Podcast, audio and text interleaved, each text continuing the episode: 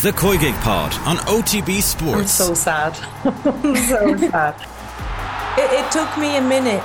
It actually took me a minute to realise what just happened. Subscribe to the feed in the OTB Sports app now. OTB AM. The Sports Breakfast Show from Off the Ball.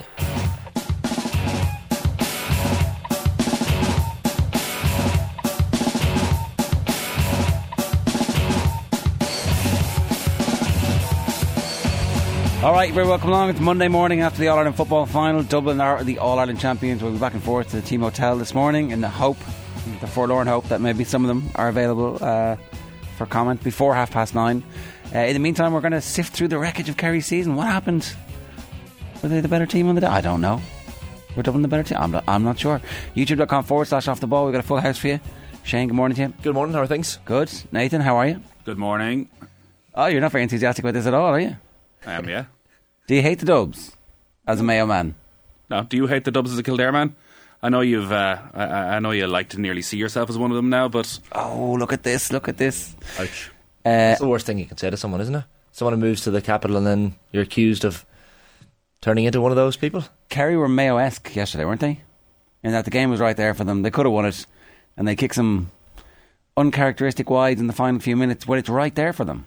No, yeah, it was. I think if you look at that spell, even not accounting for the David Clifford misses, there was that spell around 55, 60 minutes where there was two or three really bad wides, a couple of just wild, reckless shots. And maybe that's down to strong Dublin defending and the pressure Dublin are starting to exert at that stage. But it did feel as though there was a little bit of panic, a little lack of confidence in Kerry at crucial stages of the game. And I think overall Dublin deserved to win it.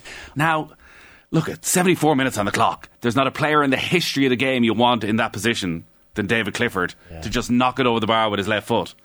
And it doesn't happen for him. And the winning and losing of the game is that David Clifford uh, doesn't get anywhere near the standards we generally associate with him in that second half. You know, he kicked two brilliant points in play. The ball for the goal is a Oh, wonder yeah. ball. But you would have expected every other day that David Clifford kicks three more points and hey, and they, lose win by by two. Yeah, uh, you know it's um. So how much of the credit for that goes to Michael Fitzsimons? A lot, you would have to say, but some of it. The, so Michael Fitzsimons played well, and David Clifford played badly. These two things are, are not in opposition to each other, and it, I don't think it's cause and effect either. hundred percent. I think Fitzsimons played well as well as he could do, and I still think that some of the stuff that happened to Clifford was unconnected with how well Fitzsimons was playing. If that makes sense. Are spoiling our performance rankings. Okay, okay, okay. You're, spo- you're spoiling it. Here's what's coming up between now and uh, 10 o'clock for you this morning. The performance rankings are imminent. After that, Anthony Moyles is going to give us his thoughts. We'll um, preview the final game of Ireland at the World Cup with Kathleen and Linda Gorman. Um, after that, we have Paul Caffrey. We'll be back at the hotel and we'll bring you some highlights from yesterday's pay per view where they were talking about the impact of the All Ireland final kind of disappearing into the ether a little bit on a national level, and some post match reaction from Colin Boyle as well. So at seven thirty three, nine time All Ireland champions, uh, three of the dubs. Let's get going with the performance rankings. You know, that wasn't an All Ireland winning performance. Probably should have won the game based on their second half performance. Is it a step too far to say it was the performance so far of the World Cup? Maybe not. OTBAM's performance rankings. I'm, I'm, I'm scratching my head. The performances was just lacked that intensity. Boom. Right. I think we'll start with the green. We start with the green. We should start with the green this Go week. We should on. start with Dublin this week. We'll be singing Molly Malone by the end of this show. That's how into this we are. Uh, yeah, one fifteen to one thirteen. Not going to go down as a classic, but in the conditions, it was tight. It was tense. It, the sides were level on seventy minutes. It was kind of everything you wanted in terms of the closeness of the game, and it felt looking at the reaction of the Dublin players and listening to them afterwards that this meant a hell of a lot. That despite the six in a row, that they took the criticism that they've received even just up to a few weeks ago. I think even after that Roscommon performance, we're still getting it in the neck that the stick they took over the last couple of years, uh, they took rather personally, but they got the band back together. Dessie Farrell, I think, deserves enormous credit for you know Avengers assembled got every bit of expertise they possibly could involved through absolutely everything at this, and they needed it because it was probably you know the introduction of Jack McCaffrey, the brilliance of their bench that just got them over the line at the very end, and I think overall they did deserve to win that game. Their game plan was you know very defensive for large parts, but brilliant on the counter attack. Sort of knew exactly what they were about. Their defence was far stronger than uh, Kerry's throughout the game, and then their forwards did enough. They kicked the points when they mattered in the final stages of the game. So, uh, you know, for a lot of these players, like for Cluxton to come back to win a ninth All Ireland, for Mick Fitzsimons to have what arguably should have been a man of the match display to win his ninth All Ireland, for James McCarthy to be in the running for Footballer of the Year as he wins his ninth All Ireland. Like this is stuff we're never going to see again. Yeah. Until next year when four more to win their ninth All Ireland. Uh, will, will they though? I, I definitely felt like this was last dance territory for a lot of them. Speaking to multiple uh, people who are well connected within the Dublin GA community See what I'm last night, there was a sense that uh, this is the end for many of them. Like, so Dessie said, it's not even the, the I can't I, I can't remember the exact quote, but it was basically like it's not just the Owl lads who are thinking about retiring here. There are loads of people with a, a lot of miles on the clock who you might not anticipate A lot of medals. are thinking of going. Yeah. And I was like, what does that mean? But again, talking to people last night, they were mentioning very unexpected names who have just had enough. That like the daily grind of getting up and doing everything that you possibly can all year long to try and win All Ireland. When you've won as many as they have, it's not as alluring anymore. Somebody said to me, somebody said to me last night with a straight face, they won't even win Leinster next year. I was like, ah, you are yeah. jo- this is like They won't win it by they won't win it by five or six points, or Well, they won't win it at all. they won't win it at all. I was like, well, I mean, that would be great. It would be great, but I think The, does the does the allure ever drop off? I don't know. Like the, Dean Rock seemed to indicate that he was probably done, and you can understand he's not Few of them starting games. He's coming on for the final few minutes. Listen, he's kicking the point that the final point of the game, and it's an important point. Maybe Kerry have a chance to go up uh, if he doesn't kick it, but he kicks it as he always does. But even for James McCarthy, like you're not you're not a bit part player. You're not getting a few minutes here and there. If James McCarthy comes back, James McCarthy starting. All three of those players in one nine, if they come back, are probably starting next year. Like Ciarán Kilkenny, Brian Fenton. Yeah, they got a lot of lot of yards there done, but now's not the time you step away. Not when you're making and having the types of performances that they're having. Step away for a year, perhaps. Look at what it did for Mannion. Look at what it did for McCaffrey. But I thought I, I think Brian Fenton should be footballer of the year again this year. I thought he was exceptional at big moments in the game yesterday, and You won't I- it though. is Michael Fitzsimons not footballer of the year? I, there's an argument. I think he should have been man of the match yesterday. I think Clifford is the winning and losing of that game. We all know it beforehand, and I would give Fitzsimons far more credit. Uh, maybe than you are there for like the first half. I, I think the, the I way think they stopped the ball excellent, getting in. He had, but I still think Clifford played badly as well. And I don't think it was just cause and effect. But I don't the- think it was is- the smothering pressure. Just I think that like because Clifford missed some fairly open opportunities and was going for goal instead of taking points. That can be down to Fitzsimons though, because he got in his head. I, maybe, maybe, but like See the, you saw the video of Fitzsimons and Costello pre-game. I, I, I didn't. I hear they were beating the crap out of each other. Absolutely level. Like Costello It's a bit was in the back strange. of him. It, wa- it was very physical, but like, Uh, definitely at one stage it looked as though Simon was looking at him going, is this a scrap? are, are we are we are we are we going to do this? Yeah, are we yeah, going to yeah. do this today? I, I think there was definitely a, a mental side of it that Fitzsimons they restricted him so much. And Clifford in the first half, every time he got in the ball, and it was rare, did the right thing and was brilliant. Mm. But you go to that last opportunity, like Kerry couldn't have worked that better to level it up for Clifford, and he misses it. But I, I don't know. I find it very difficult to sit here and be critical of David Clifford in any way. Maybe he took too much on his shoulders. Maybe he has to take too much on his shoulders on that Kerry team. It did feel in that second half at times, particularly was the was it the wide out on the right hand side that he just hooked miles up and there was a player that made the run through and he had to give it inside and he took the shot on that he's thinking what we're all thinking is we're not going to win this game unless I kick the points to win it. Yeah. Where actually maybe there were opportunities for him to set somebody else up or maybe actually they weren't going to win the game unless he kicked the points to win it. Hindsight's twenty twenty. He looked a bit nervous pre-throw-in, like even Well, puff, did- puffing the cheeks walking around. He didn't sing the national anthem. I don't know. Is there if a lot of hindsight? Because I was wondering that last night watching the Sunday game. He comes off the bus and there's a big. Yeah, it's the same in the parade. Now, look, the other thing is David Clifford, you know, lost his mother less than three months Yeah. ago. Been through a huge amount of personal turmoil. I'm sure he's thinking back to last year's All Ireland final and what an occasion it was for the family, and it's a very different experience from yesterday, and we don't know how that plays on him as well. So I think if there's anybody who deserves a little bit of leeway, and I think you can see from all the analysis, there is quite a bit of it. And that Um, contextualizes Paudie's performance as well. Like he was brilliant. well, if Kerry win, Paudie's probably man of the match. Yeah. Oh yeah, for sure. Um, kick three brilliant points. But I, I think the Dubs with the level of, like, you think back to 2011. So, 2011, the first All Ireland. Pat Gilroy's the manager. Pat Gilroy's on the sideline yesterday as the water boy. Brian Cullen's the captain. Brian Cullen's there on the sideline yesterday. Kev McManamon scores the goal. Kev McManamon's there on the sideline yesterday.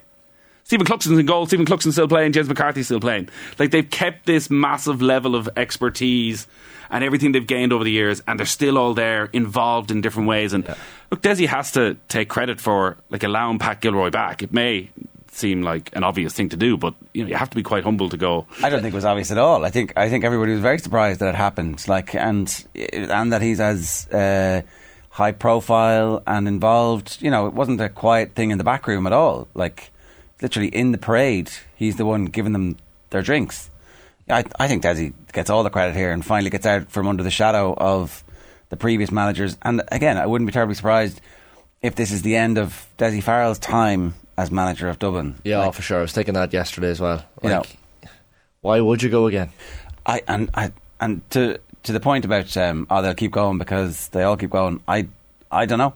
I think there's a good chance that several of them decide to take a, a year break and that Dublin look completely different next year. Because McCarthy didn't sound like somebody who was like gearing up to go after ten, did he?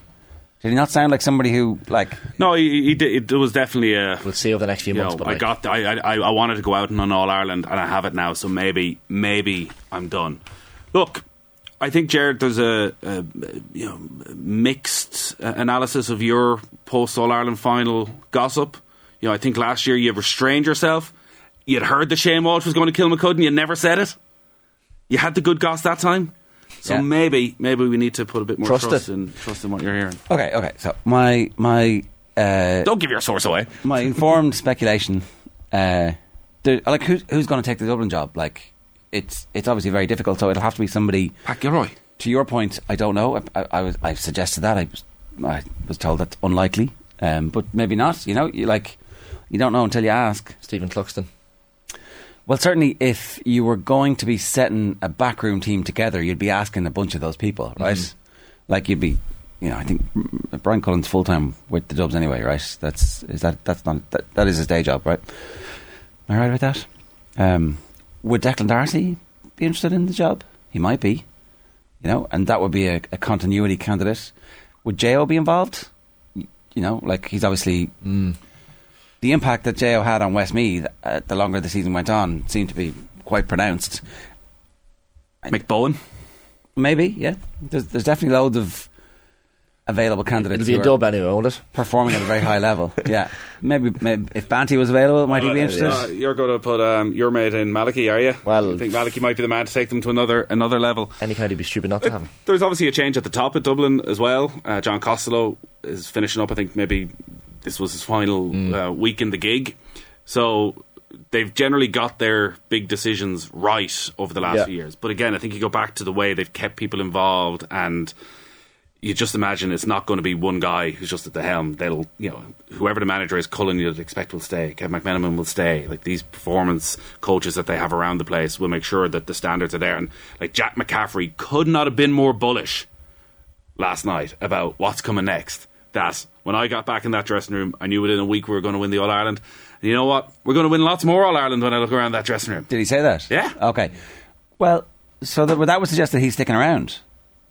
It didn't. No, I didn't get sense at all from Jack McCaffrey. This was a one and done. No. I'm just coming back right, to save things. I'm coming back because, as Jack McCaffrey is, you know, it's better for my life to be here, and I, I like doing this. Well, let's wait and see, right? Because you know, uh, He's They're going to have about eight players left the way you were talking. uh, well, is Mannion saying? Wishful thinking. I got the sense from Mannion the same as Jack. From, Right, from okay. the- look, this is from the, the, the interview, obviously, in, in the hotel last night, but certainly got the, the, the sense that Mannion was going to keep going. Um, but then you don't know. Like, these lads, obviously, last night they're going to give nothing away, but Dean Rock and James McCarthy's language was very much. We're- gonna- we're on the way out We're, here." we're at, the, at the gap, like. Yeah. Um, that's certainly the sense you'd get. And obviously, after the game, they're all getting photographs, looks um, Um, the lads. and Well, like McCarthy could easily go again. Uh, to your Oh, point, yeah, he's only 33. Yeah, exactly. Yeah. So I, I, I, is ten. So they're the the greatest ranked footballers in terms of the number of All Irelands that they've won ever. Yeah. Hmm. Like as you said, it's history, and it's never going to be beaten until unless somebody from their team, their squad, does it. But they're in the GPA box next year, and Henry Shefflin's sitting there and going, "Show me your ten All Irelands, lads." Yeah. Is that, Ten is sounds that the posi- nicer. Is that the Ten position you want to be in for the rest of your life? Ten's much better. And is there is there a bit now where Kerry where they've beaten Kerry and Kerry like they're in Kerry's heads now? Like, is it easier for them to beat Kerry next year, or did Kerry come roaring back, angry? Like, so the There's not gossip- much between them. The gossip in Kerry is that uh, Mark O'Connor's coming back from Australia. Mm. Um, Same. Down in the kingdom last last year or last week, I was hearing the same, and it's not just the Tadhg Kennelly one one and done. It's it's back, for good. Yeah. Um, So they'll be stronger, fitter, leaner. I thought Kerry were brilliant yesterday. Just a couple of mistakes. Well, can they hold on to Paddy Tally? Like he's been a key cog, and the, again, the, the word I was hearing last week was that in that semi final against Derry, generally speaking, at half time, Paddy Tally will do a lot of the talking and kind of have the, the, the plan and the team talk. And apparently, apparently, of course, I don't know this for a fact. Jack O'Connor pulled rank at half time of that All Ireland semi final, and um, said no, game plan's out the window. We're pushing on them, and and, and they went and obviously basically destroyed Derry in that second half. Uh, so it'll be a rare thing for Jack O'Connor to do, I'd imagine, at half time of a match. But Yeah. I think they should hold on to Paddy Tally if they can. I don't think Kerry need to panic. Like w- when the sides are level on 70 minutes as it ticks into injury time, who you who you who you tipping to win? yes, the Dubs. Yeah, Were you? was- yeah, totally. Yeah. Oh, yeah, yesterday in yesterday's game. What? Yeah, Yeah, for sure. the greatest team of all time who've won like I still thought I still thought Clifford was going to step up You think so? to win the game or to win like- the game. Like the sides are level. Yeah, no. Like there's not there's nothing between them at that stage. I thought it was more likely that we are going to have extra time. Yeah, well, I, def- I definitely Yeah. thought they'd find a way that we would uh, we would get extra time and a, and a replay out of this. But there's and look, it's definitely hindsight. In you look at the Dubs over the last couple of years. Like last year, Shawnee O'Shea scores the point in the semi final for Kerry to beat them. They're not that far away. The year before. Much as it pains me to say, there's an element of freakishness in how Mayo come back. Like they're toying with Mayo for most of that game, and they switch off, and Mayo take advantage, and they come back and Yeah. they beat them. Now, there's been a lot of bad stuff in there as well. The relegation from Division One, the general sense of flatness around the place, even at large parts of this year. But on the big championship games, like the unfortunate thing for this group, and as much as people have spoken about how great it is for the lads who've won nine, I think it must be very special for the likes of Lee Gannon, like Colm Basquel, the guys who've had to sit there and basically listen for the last few years of. Ah, not like they were. Like, these lads are nowhere near. Basquel might have four or five All Irelands now. He's been in the squad for uh, like loads of those, but not seeing enough game time for him to think. And not, and not that like yesterday, second half, you know, steps up, scores a couple of brilliant points. Obviously, he's the match winner against Mayo in the quarter final. Yeah. Probably going to be an all star. Yeah. He could have been hiked at half time, and nobody would have said, "Okay, that was a bad decision." But actually, his second half ends up being a match winner in some in many respects. You know, it's, it's his interception, isn't it? Yeah, yeah, right at the end. goal. Like, like, look, 10 sounds good. Cluxton has 17 Leinster titles. Would you not like to get to 20? Yeah, I'm sure he would. Yeah. Nice around 20. Yeah. It it was even, it was an anticlimax at the end. I don't know what it felt like in the stadium, but because the Dublin go two up, and I'm thinking, oh, Kerry are going to get a chance to push up for a goal here. But then as soon as the six minutes is up, Gough blows the whistle. It's like, ah, I, I wanted one more. I wanted Yeah. Kerry to push We for a could goal. talk for about the referee, and I was uh, like, the whistle is blown at 75 minutes and four seconds for Yeah. free kick. Yeah, Well, yeah. So yeah. you give the other minute. I think. on. Yeah, I, I yeah. think I did. I mean, that would be the only tiny criticism I would have of an otherwise brilliant refereeing performance. I thought uh, at the game. So, Yeah. Anywho, let's keep going. Uh, also in the green, uh, it's also going to be a Dublin Kerry ladies football final on Sunday week. Uh, Dublin beat Cork 219 to 13 points, so a comfortable enough win. They started quickly, they played with the wind, they built up a big score. Uh, Hannah Tyrrell scored an early goal. I think it probably should have been ruled out for a square ball. Just kind of played a quick one too, and she was back inside the square by the time the ball came back. But uh, Dublin were convincing winners. Uh, it's going to be the first time ever Dublin and Kerry have met in the ladies Right. football final. Uh, Thirty years since Kerry last won the All Ireland. They beat Mayo 116 to 111. Uh, they lost their captain, Síofra O'Shea. She picked up a cruciate injury in training last week, uh, so obviously going to miss the final as well. But they were keen to point out as to what a big influence she was. And text came in straight away saying, "Not about me this week. Let's concentrate." Uh, Louisa Murhertig, the best player in the country right now. 110. 110. 110. Uh, so these are the two teams who were beaten by Meath in the final over the last two years. Meath have obviously had a change, have had a dip. Uh, so it will be, once again, Dublin Kerry. So that is uh, Sunday week in the ladies' football final. Yeah, like Omar Hartig's performance was scandalous. Or sorry, Neve Hartig, I should say. Um, unbelievable. Like, brilliant goal. Like, just scoring points from all over the place. So I think Kerry, Kerry the team to beat, even though like a, a nine point win for the Dubs over Cork is, is hardly to be sniffed at in a semi final. Um, Cork obviously have been there, done that over the last number of years, but yeah, it just feels like Kerry are maybe on another level. So that's going to be a cracking final, I think. Uh, in that one, definitely for sure. And not a novel pairing, Dublin and Kerry, yeah. If there'd been a replay, it would have been a Dublin Kerry weekend, the Saturday and Sunday. The, Mm. the uh, men's would have been Saturday evening, and the women's would have been Sunday afternoon. That would have been a good weekend. Yeah, it would have been pretty nice. Festival football. We go into the amber. Yeah, let's do it. Uh, Vera Pauw is in the amber. Uh, hard to believe, um, considering the months of build-up we had to the World Cup, that it's all coming to an end today for the Republic of Ireland, and maybe, uh, and in all likelihood, it feels this is going to be Vera Pauw's last game as Republic of Ireland manager. Uh, there was a very tense and tetchy press conference yet again down in Brisbane ahead of the game, where Vera Pauw was been asked as to, you know, have you heard anything? Uh, no. Have you heard anything? No. Would you like to hear something? Well, obviously, yes, I would like to hear something from the FAI. Uh, but there's been complete silence from Jonathan Hill. He told all the journalists who were over there he would talk to them while he was in Australia and have a bit of a briefing. He hasn't said anything, and there's been no support at all from the players. There were four players up for media. Um, on Saturday, Megan Connolly was up yesterday. All asked the same question: Do you want to stay on? And they all sort of came up with the exact same stock answer of just focusing on the next game. This is the World Cup. This is what we're all about. So it feels that all of the things that have gone on off the pitch have um, come together at a very bad time for Vera Pauw, and that she doesn't really have the backing of the dressing room, and that it probably is going to come to an end. Um, which I think, if you were to look at it from a purely footballing point of view, it's very hard to make a case that Vera Pauw doesn't deserve to stay on, uh, considering what she has achieved in getting Ireland to the World Cup, and I think performing really well in their first two games, and arguably getting better in these big games but it's the other stuff. It is the accusations that have been made against her. I think it's the timing, in particular, of the accusations in the athletic piece just before the World Cup, like that press conference with Katie McCabe the day before the France game. That felt like a line in the sand. Again, Katie McCabe had an opportunity to back Vera Pauw.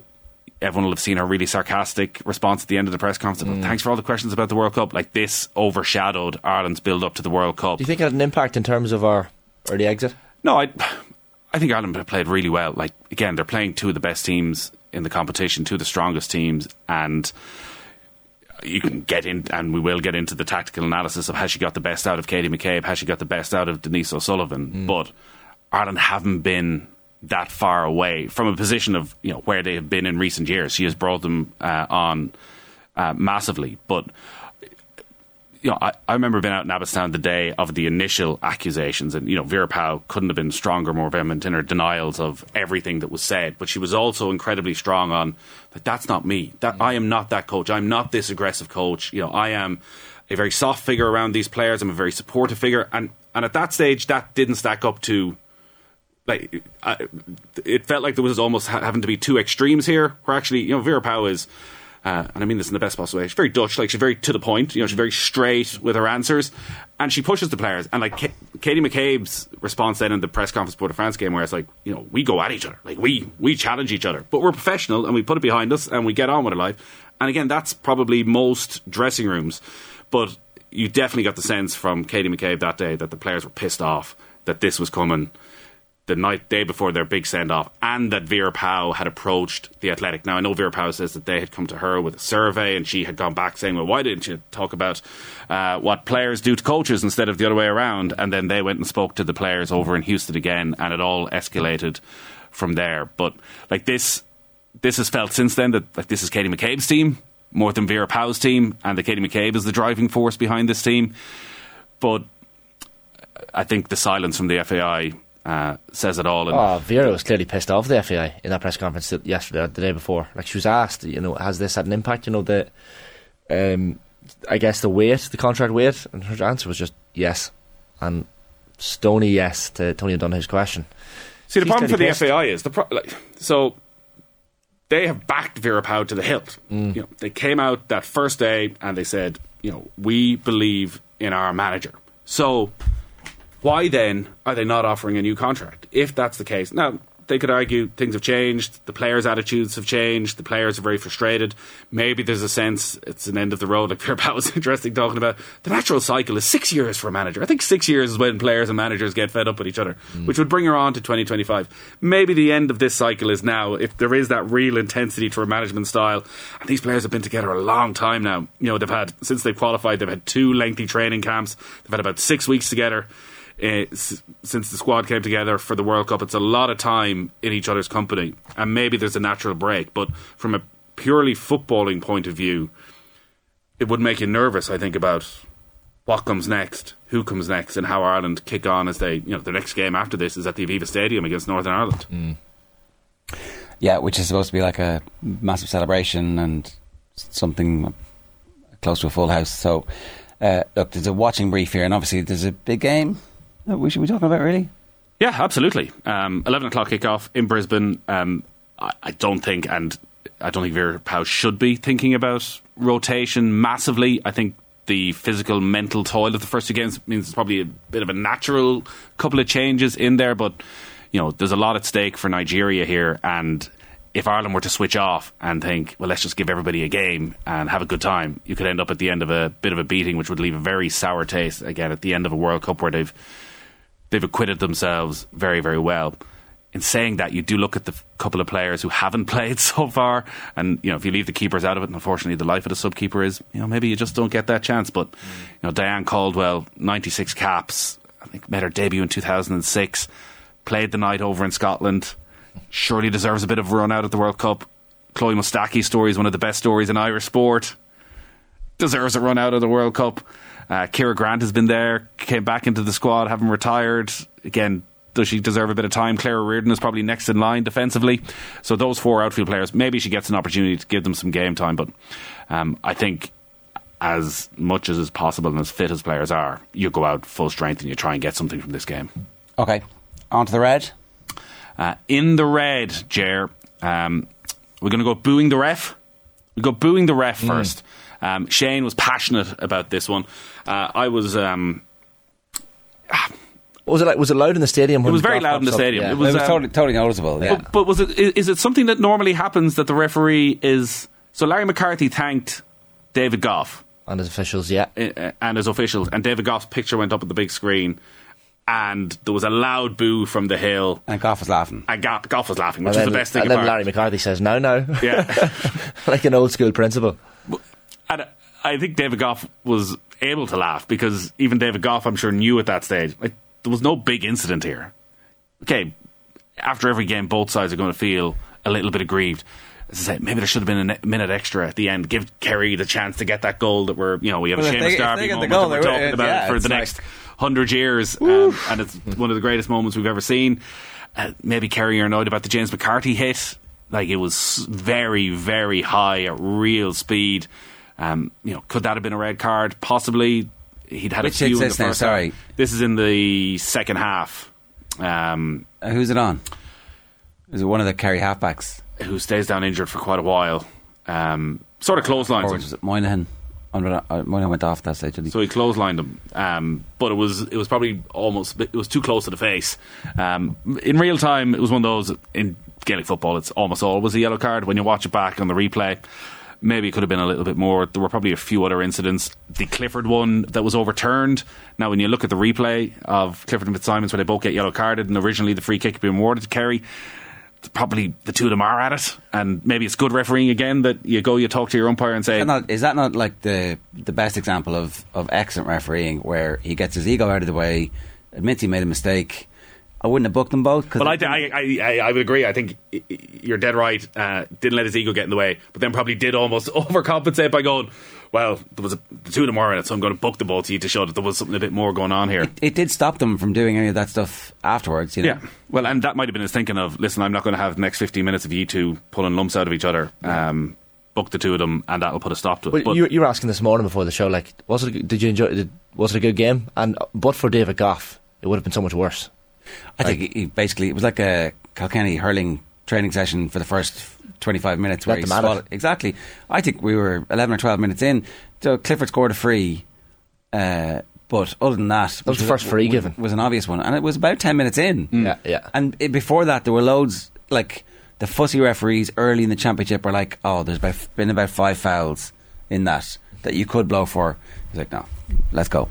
And it, maybe because the conditions were the way they were, but people were literally taking the ball off each other in a way that generally is like, "Oh, you can't do that. That's a foul." But actually, I, I thought he was excellent. Um, Yeah, well, I was right down pitch side. Um, so much so, I'm bringing out a book on uh, Jack O'Connor and Mike Quirke's conversations um, during the entire them, game. I was uh, that. Well, you could hear them in the first half because it was so flat and it was as a nervy sort of tense game. Now there was nothing overly exciting in uh, what they were um, saying to each other, but you got a real sense of the tackling and the quality of the tackling and the ability to turn the ball over. And again, if it wasn't for the booze at the end, I don't think we'd be talking about David Gough in any way. Like he did a really Yeah. solid job, and there seemed to be a sense. Oh, it was the Dubs booing him. Surely the Kerry fans. Oh, I think still the Dub- stuck in the hill. The Dubs were pissed off that um, he gave Clifford. So Clifford has a shot that goes wide and then gets called back for it, like the tiniest little. On the replay, you can see that he pulls the jersey. That Fitzsimons had pulled the jersey, and um, I don't think he needed to because Clifford was shooting wildly and, and was missing. But then he kicks that point, and the Dubs are like, "Oh, that was not fair. Well, it's ridiculous behaviour. What? Yeah, haven't called it all game." It's like, yeah, well, he saw it though. It, it's a foul. Um, So I don't know. If you were on the hill, let us know. The sense was that, well, obviously the Kerry fans got out of there as quickly as they possibly could. Yeah. So why would they be booing? They wouldn't have been on the hill. But actually, I think there was still a huge amount of Kerry fans on the hill. And surely the Dubs aren't booing the ref. I don't know. Maybe everyone just boos the referee. If you put the referee in the big for screen in any game, everyone's going to boo him. Kenny the Dad wants to know Can we give an honourable mention to the bizarre lineup of pitch side commentators the BBC had? It did seem as if the BBC had like My one word. of those. Uh, so, Dara Breen, Paddy Kielty, Paul Mescal. Paul Mescal and uh, Adrian Dunbar. Adrian Dunbar, yeah, from Glenn Judy. Was Seamus Coleman on with them as well? Yeah, I suppose because he was photographed. Uh, Aisling O'Reilly was talking um, to him before the game, and obviously Seamus is Dessie Farrell's first cousin. Hmm. Uh, but he was photographed with Patrick Kielty and um, Dunbar. Ad- Adrian Dunbar outside. I didn't see him pop up, but again, it, it feeds into that bigger conversation of All Ireland final day, All Ireland weekend. What it can be, what your coverage should be, Yeah, how early the coverage should start, um, like a parade of celebrities. And in fact, everyone you didn't look at any of those four sitting there and go, "That's a bit cheesy." No, oh, actually, no. This all here's four guys who are coming along who are going to enjoy the game. Who all have a little bit to add. Um, yeah, a bit of razzmatazz. There's no harm in it. Uh, exactly. Yeah. I think the BBC have one more press box seat than the RTE, if I'm, I'm right in saying. Someone told me that last week. Um, so like, obviously Only they're think using our them. press box seats, but go on. Well, yeah, but yeah, it's funny to see them using them in that way. Like it's But they were up Bizarre, in but- no, they they were up in their box. okay, right, right, yeah. So um, they they have a uh, broadcast box right beside where RTE's broadcast box. Yeah. They took the old Sky broadcast box, I think it is. Um, so they had the four of them sort of squashed in there. That's a good idea. Grow the game. Dion Dublin, the likes of those lads, throw them in. It was live on, on BBC Two, was it? Uh, So so Richard Cole's tweeting about it during the week. it was strange because last week the hurling final, as far as I'm aware, was only on BBC Two Northern Ireland. Yeah. uh, where football. yesterday's match was on uh, BBC Two for everybody in the UK to watch. Mainstream UK not ready yet for hurling. But Damien, Damien messaged this morning on YouTube. Got to watch my first All Ireland final shown on BBC Two in England. Great watch. Is that right? Hurling. Oh, the hurling was it? What, so what no, are you football. asking? No, it'd be the first time it was on Yeah, uh, terrestrial TV. in if that's England. still a thing Yeah. in England. Yeah, yeah. That's, that's So steps forward. Step forward. Well, just good coverage. A little bit of like, oh, we're thinking about this in a way that other people aren't thinking about it. Oh, oh, oh you can have these people. Well, I mean, is it too much for us? It is. We can't. No, sorry, sorry. Too busy being boring. Three minutes past eight. Is that it? We have one more. We've Kerry in the red, Jer. Ah, yeah. In the red. Um, yeah, you lose in All Ireland, you end up in the red. It's simple as that. What did they do wrong? I think if you were, it was, it was hard. We could have a good debate, I'd say, about who the man of the match was from a Dublin side. You know, I think like Cluxton, hundred percent from his kickouts. Was it forty four percent of their scores started with Cluxton? They worked them all the way up to the pitch. Uh, I thought all the way through that team, like from Fitzsimons is obviously uh, contender. Um, Brian Fenton, uh, we were probably debating before, and I thought Fenton at the big moments in the game was again the one who just scored two great points. Did score two great points. Calmed it down. I thought did Jack Barry right was thing. great, though. I thought the. I, I, I was, was your point here? Who in Kerry would you say? Were, This is what. So I think for Kerry, you were looking going. Well, Paul Geaney scored the goal, and there was a sense of, geez, we, maybe we thought Geaney was gone, but he actually comes back and he has this big moment, and he was very solid. I think Paulie O'Shea was brilliant. Uh, Paddy O'Shea. Paddy Clifford was brilliant. Paddy O'Shea things might have been different. Um, Paddy Clifford was brilliant. Um, and aside from that, like they just. I thought the defence was excellent. Like uh, Costello was going to be an all star up until the final, and Tom Sullivan marked him out of the game. Tom Sullivan, had, maybe you would have, in a different day, just scored a couple of points. Ran out of steam at the end. Um, he was gone in the last for those last couple of Dublin scores. He was gone. Seanie O'Shea started very, very well. Like his accuracy was good, and then the, the Gavin White moment was the the turning point, wasn't it? Like I thought Kerry's halfback line struggled. That that's the bit where there was too much space at times for Dublin to kick those points. Like the couple of Fenton points, he just strolled through. Yeah, but that's that's I don't know. The the halfback line are actually marking, and that's where Paddy Tally's defensive system broke down. Like Dublin were carrying the ball straight to the centre of um, the Kerry defence, and no one quite knew what to do. Although it didn't cost them as much as it might have done with a few goal chances. Yeah, they managed to get turnovers. So look, I actually thought the Kerry defence was excellent, and um, they did their bit. You know, mm. keep Dublin to one fifteen. Oh, Dublin are going to score 20, 22 points, but they didn't. Ah, wasn't that? But in the conditions, I don't think it was ever ah. ever that type of game. I think Dublin defensively. Uh, set up so well. They forced them down the wings. They forced them down the channels. In that first half, when Clifford was getting the ball, he was getting it miles out on the sideline. Yeah, for the goal, it didn't matter because he was still able to create something. But then Dublin just burst on the counter. I think Con, Con didn't score. Is that no. right?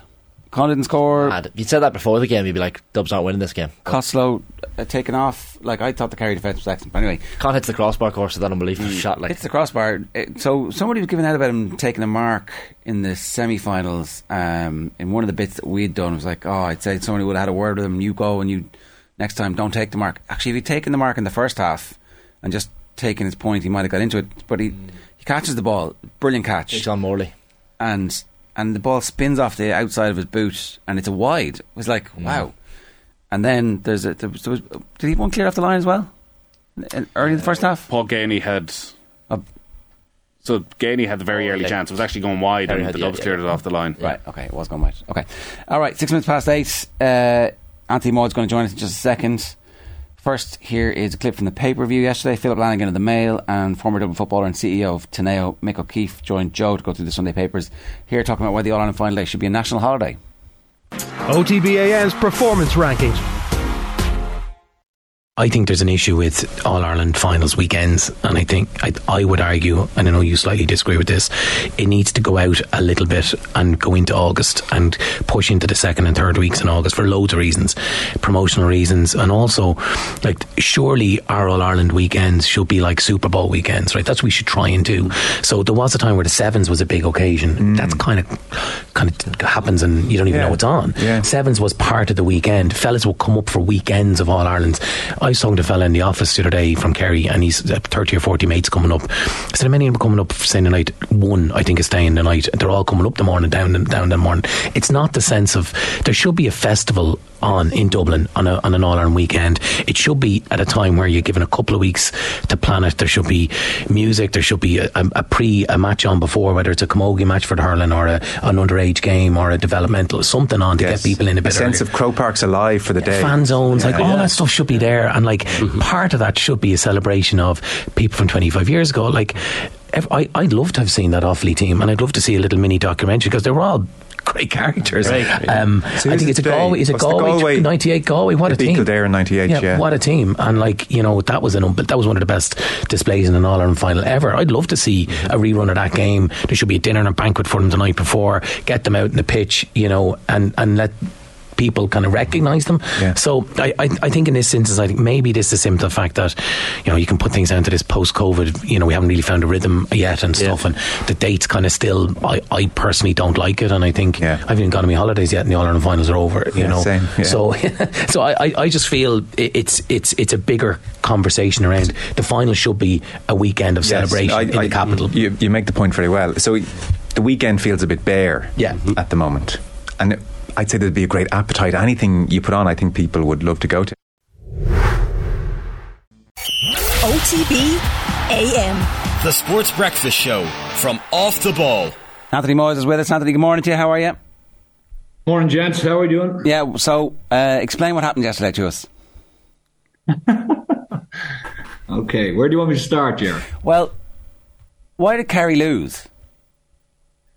Why did Kerry lose? Um, okay, a couple of things. Um, well, they had an off day up front. Okay, that's that's pretty obvious. And the the man who was, you know, being hailed coming into the game as the greatest ever, um, had an off day, and you know he had he had I think a lot of that is to do with, with the way Dublin set up against him. And a lot of that was to do then with his own frustration and his own maybe weight of expectation on his shoulders. And due to that, he started to, which a lot of people do, and he's only human and, and lots of sports people do it. He started to snatch at things and he started to go for things that probably he probably should not have gone for. There was at least probably two or three shots that he took on where you'd kind of go, wow, if you're really going well and you're slotting everything over, that goes over. But when you're trying to find your rhythm and you're frustrated, as you could see when he was kind of pulling his hair and, you know, clenching his fists after one or two easier mistakes, those those scores don't go over, and the defender knows they don't go over, and all the defenders around you know they're not going to go over, and they give you plenty of stick for it. So I think that was a big outcome on it, Chair. You know, we said last week that you know if Mick Fitzsimons kept him to probably seven or eight, he would be doing a serious job. Um, and he kept him to what three? Three, yeah. Yeah. So you know, uh, I was kind of having an argument a little bit on Twitter last night with people, or a, well, I wouldn't call it an argument. Let's say a, a discussion. Not like but, you. No, well, I, well, I, I, I thought Fitzsimons did an unbelievable job because again, like stuff we we mentioned over the last few weeks. People people don't notice the stuff that defenders do where they're covering off, you know, six balls in a row and they've managed to cut them out and then the forward gets that one ball. Like Fitzsimons was doing an unbelievable job on him. Um, and a lot of times when fellas are given man marking jobs, they just stick to the man. Um, and they kind of turn their back on the rest of the play. And what happens is other fellas get on the ball and get easy scores. But if you watch them, even on the very, very last one in the 72nd or 73rd minute, he actually uh, uh, Clifford passes the ball and he actually goes to someone else. Um, and the ball gets switches back to Clifford, but you could you could see his desire to try to help his defenders. Now Clifford ends up, you know, clipping it wide, um, and you probably, as a manager, would say, "Jesus, why didn't you stay on him?" But I thought his display was fantastic. I thought Fitzsimons was, you know, for me, with the pressure he was under coming into that game, um, you know, psychologically, you know, going in, as I talked last week about going to bed on Saturday night, what he was thinking of that daunting task of taking Clifford. Um, no, he had help, but at the same time, he was plenty of times left one on one with him. Um, I thought he did a fantastic job. And, you know, fellas were saying, oh, loads of times he was on the ground. It was just down to Clifford's bad shooting. Yeah, but Clifford would have only still, in my reckoning, got, you know, six um, and as I said, even if he got eight, I would have taken eight if I was marking him. I'd say, Jesus, I'd give him eight all day long and then try to see can we restrict the rest of them to kind of five or six uh, uh, and we get out the gap. Um, so I think that was one of the reasons, sure. Is it overstating it to say like it's a generational conversation changer, his performance yesterday? Like if, if Clifford goes and scores the eight points, we're sort of saying like Mick Fitzsimons, these lads are probably past it you know, they probably stayed on a couple of years too long. Whereas now, actually, we're celebrating nine All Irelands for him, for McCarthy, for Cluxton, and actually wondering why the hell would they leave now? Yeah, you're probably right, Nate, and that, and that's the thin edge of sports, you know. Um, and anything can can can you know, and the, the narratives are written after it and all those different things. But you know, I, th- I think the younger lads, um, I think I think like Basquel Basquel was a major difference in that game in the second half. Um, we spoke last week about putting him out to 11. And I think when he moved out to that half forward line and ran at the Kerry defence, that caused them absolutely umpteen, umpteen problems, like major issues. Um, Mannion the same when he moved out. You know, Mannion was having a good game overall, but Basquel's difference in that second half I thought was fantastic. Um, McCaffrey's introduction was unbelievable. I, I still think, Nathan, it feels like you know, the last dance for a number of them. Um, and I think, you know, you hear the interviews afterwards with Dean Rock and, and a few of them. I think there's, I think there's definitely a, a, a sense that this was the one they wanted. You know, I got a text message off a, off a, of a, of a, of a Dublin fella I know, and um, he, he knows uh, Cluxton fairly well and Cluxton's father well. And he was just saying that Cluxton's father was saying that this was the one, and this is the one that has taste, tasted the best of all of them. So, like, I mean, that's an amazing thing that this is the one that they've regarded as being the most above all the rest, which is pretty, which is pretty phenomenal. So you can just see the desire they had to actually win this. Um, and McCarthy referenced it. They all referenced it, and that sense of hunger, like eh, that, that cannot go you know, question. That that is an unbelievable thing because that's just not a thing you just switch on. You know, you don't just wake up one morning and go, "Oh, okay, we're going to win the All Ireland. Let's let's just go and we go and do that." That is a massive amount of like I mean prep, training, stuff away from the team, sacrifice, all the rest of the stuff to get to that point. And there's a very very again there's small margins in that. Like I saw James McCarthy this year in a gym I attend, and and and like the fellow was broken up you know, he was he was basically on one leg. You know, he was kind of saying to me, "Oh yeah, I hope the season goes well." And you know, he but he looked like a fella who was a beaten docket. You know, he looked like an older guy. He he he was hardly able to walk nearly. Um, he was doing a lot of rehab and prehab. So to see where he went to in kind of February and March, and to see where he is now, is phenomenal. And um, you know, I think they all referenced that, and, and I think it, I think it was borne out in those last few minutes and in small moments in that game. I think Cluxton doing a lap around the stadium was, you know, more ebullient celebrations than we've ever seen from him. Notwithstanding the fact he wasn't on the telly last night, but like it did feel like that was the end for him. And you're certainly, I was hearing that loads of them are thinking about taking, uh, if not um, a retirement, but certainly time out now that could be four months, that could be six months, that could be a year for a couple of them, and we know several of them have gone travelling before. So, like, I, I wouldn't be terribly surprised if there's a new manager and a totally new looking team next year.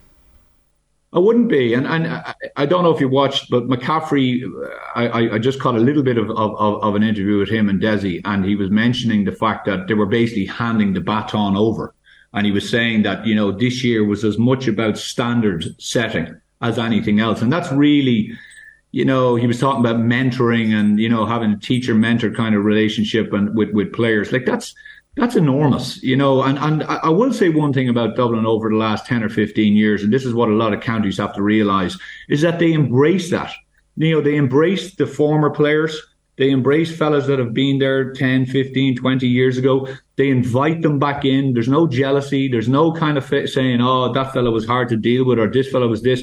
They they they continue to to say, "Well, you know, if these guys have got there for us in the past and they've shown the commitment to wear the jersey for so long, let's bring them in and let's let's let's let's gather up knowledge and and use them as a, as as, as a font."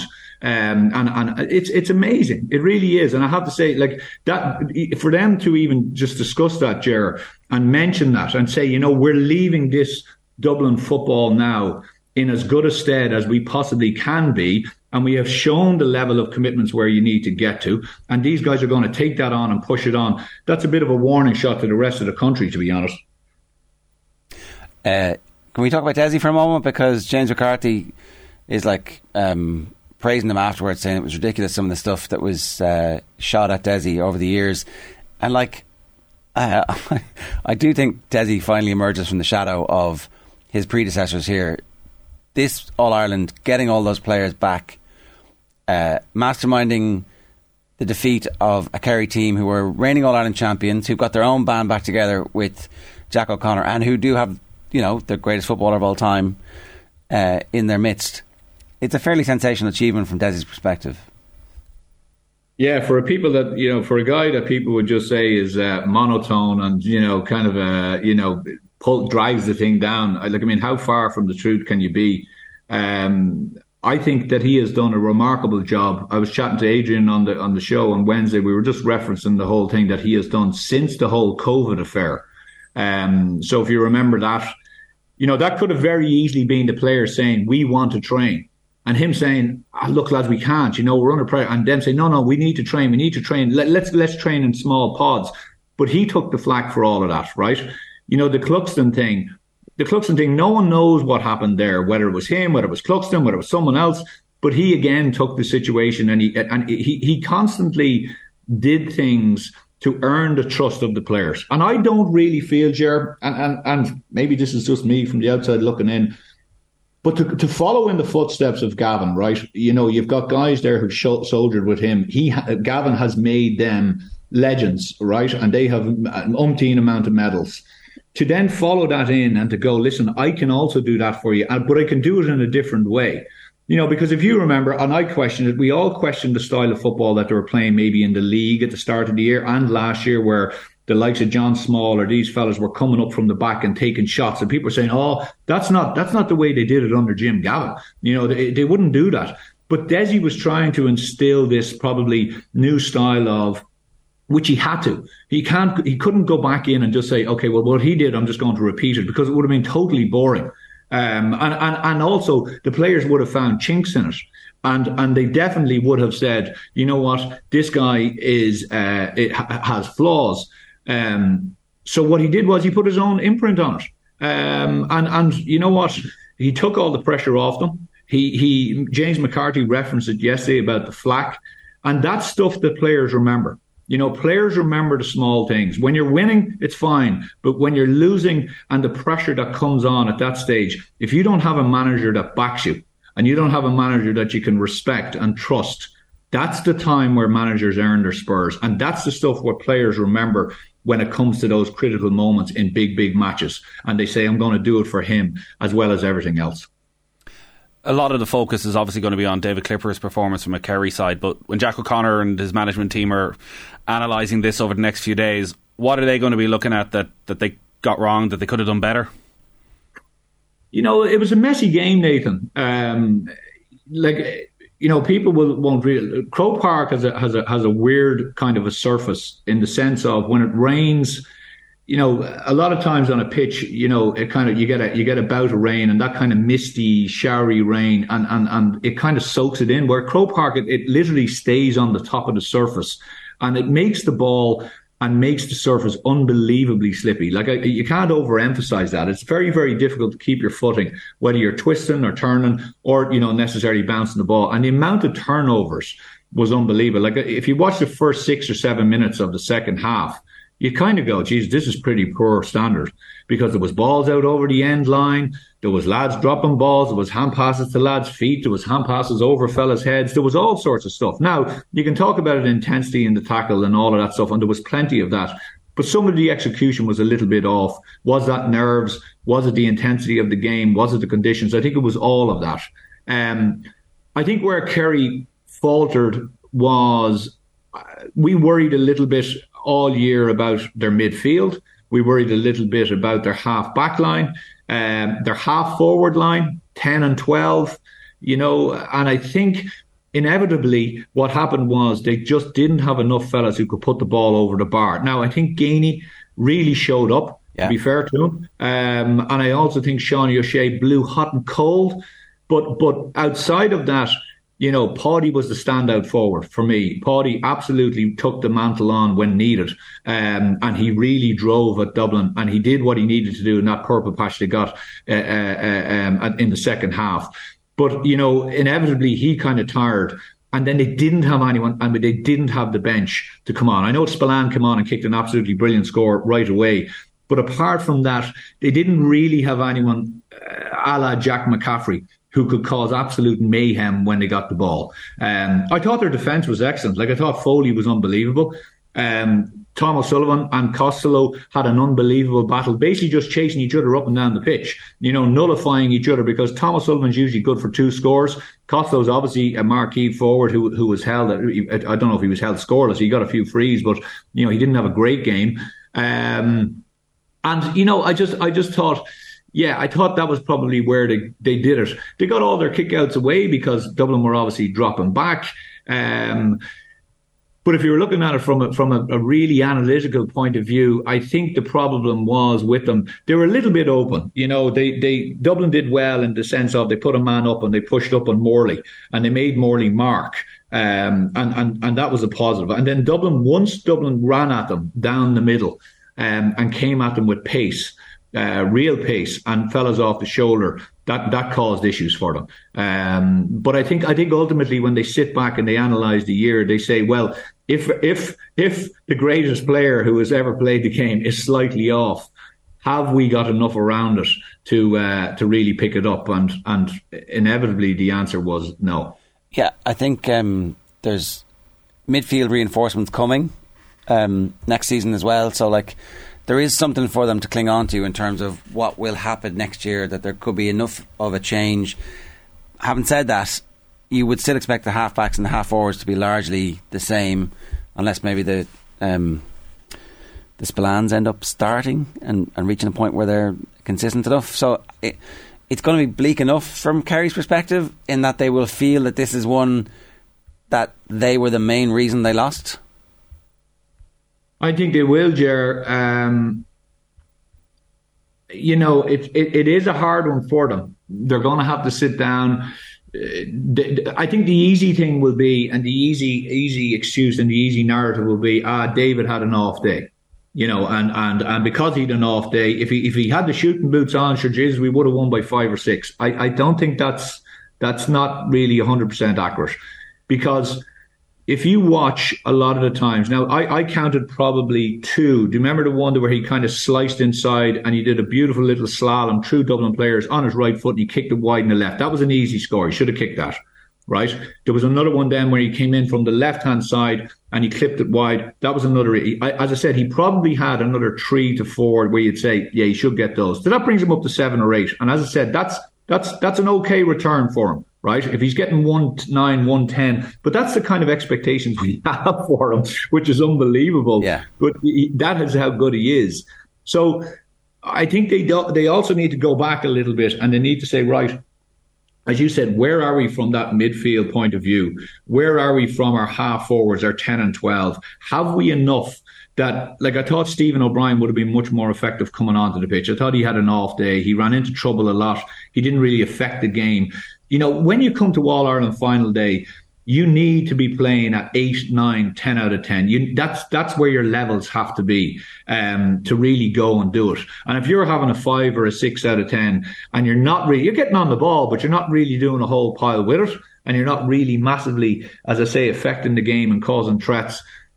You know, and, and I thought I thought a number of that Kerry forward line were in were in that camp, um, and and indeed their half back line. So they've got a little bit of work to do. Um, but I'm sure that they'll unearth some players down there, and uh, you know they'll come again. Like I mean, look, the spine is unbelievably strong, um, and I think they will look back again and say, yes, we had opportunities. But I, you know, on the flip side, the goal they got was was was a great goal. It come at a really brilliant time for them. But I think they could have been two or three more behind at that stage. Like Con had an easy mark, yeah. which he should have just taken and tipped it over the bar, and it would have been seven three.